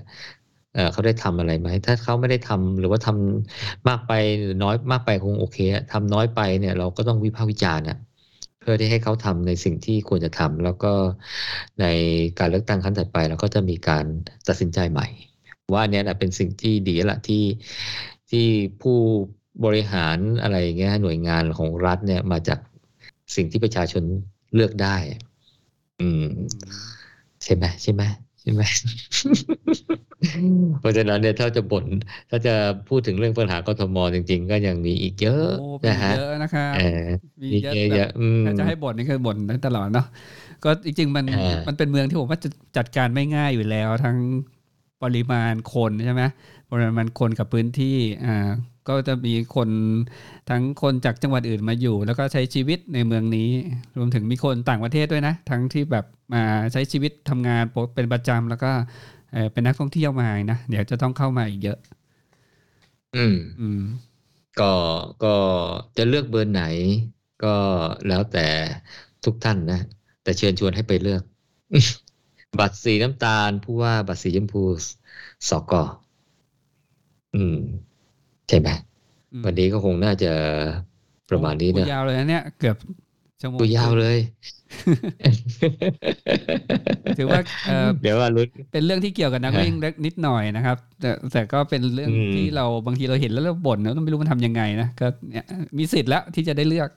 ก็ลองดูว่ามีสิทธิ์แล้วเออถ้าเลือกแล้วคนที่เรามั่นใจแล้วก็ลองมอนิเตอร์เขานะครับเขาเข้ามาบริหารแล้วเขาทาได้อย่างที่เขารับปากเราไหมผม ก็มารอลุ้นกันว่าสัปดาห์ที่จะถึงสัปดาห์หน้านะ วันที่ยี่สองใครจะได้เป็นผู้ว่าเราก็ดูว่าทำนโยบายอะไรที่เกี่ยวกับนักวิ่งบ้านหรือเปล่า ถ้าทำช้าไปหรือไม่ได้ทำเดี๋ยวเราจะได้มาวิจารณ์กันนะครับ โอเคครับ ครับผมในพิโซดที่หนึ่งร้อยเจ็ดสิบผมหมูทิวุฒินะครับ กับพี่โจก็ขอลาไปก่อนครับผมครับใหม่ในepisode หน้า City t a l Talk นะครับ สวัสดีครับ สวัสดีครับ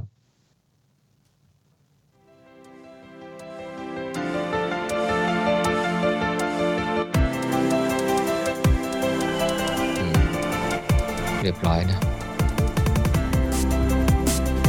เดี๋ยวจะได้ไปไปวิ่ง แดดร่มลมตกแล้ว ครับ อืม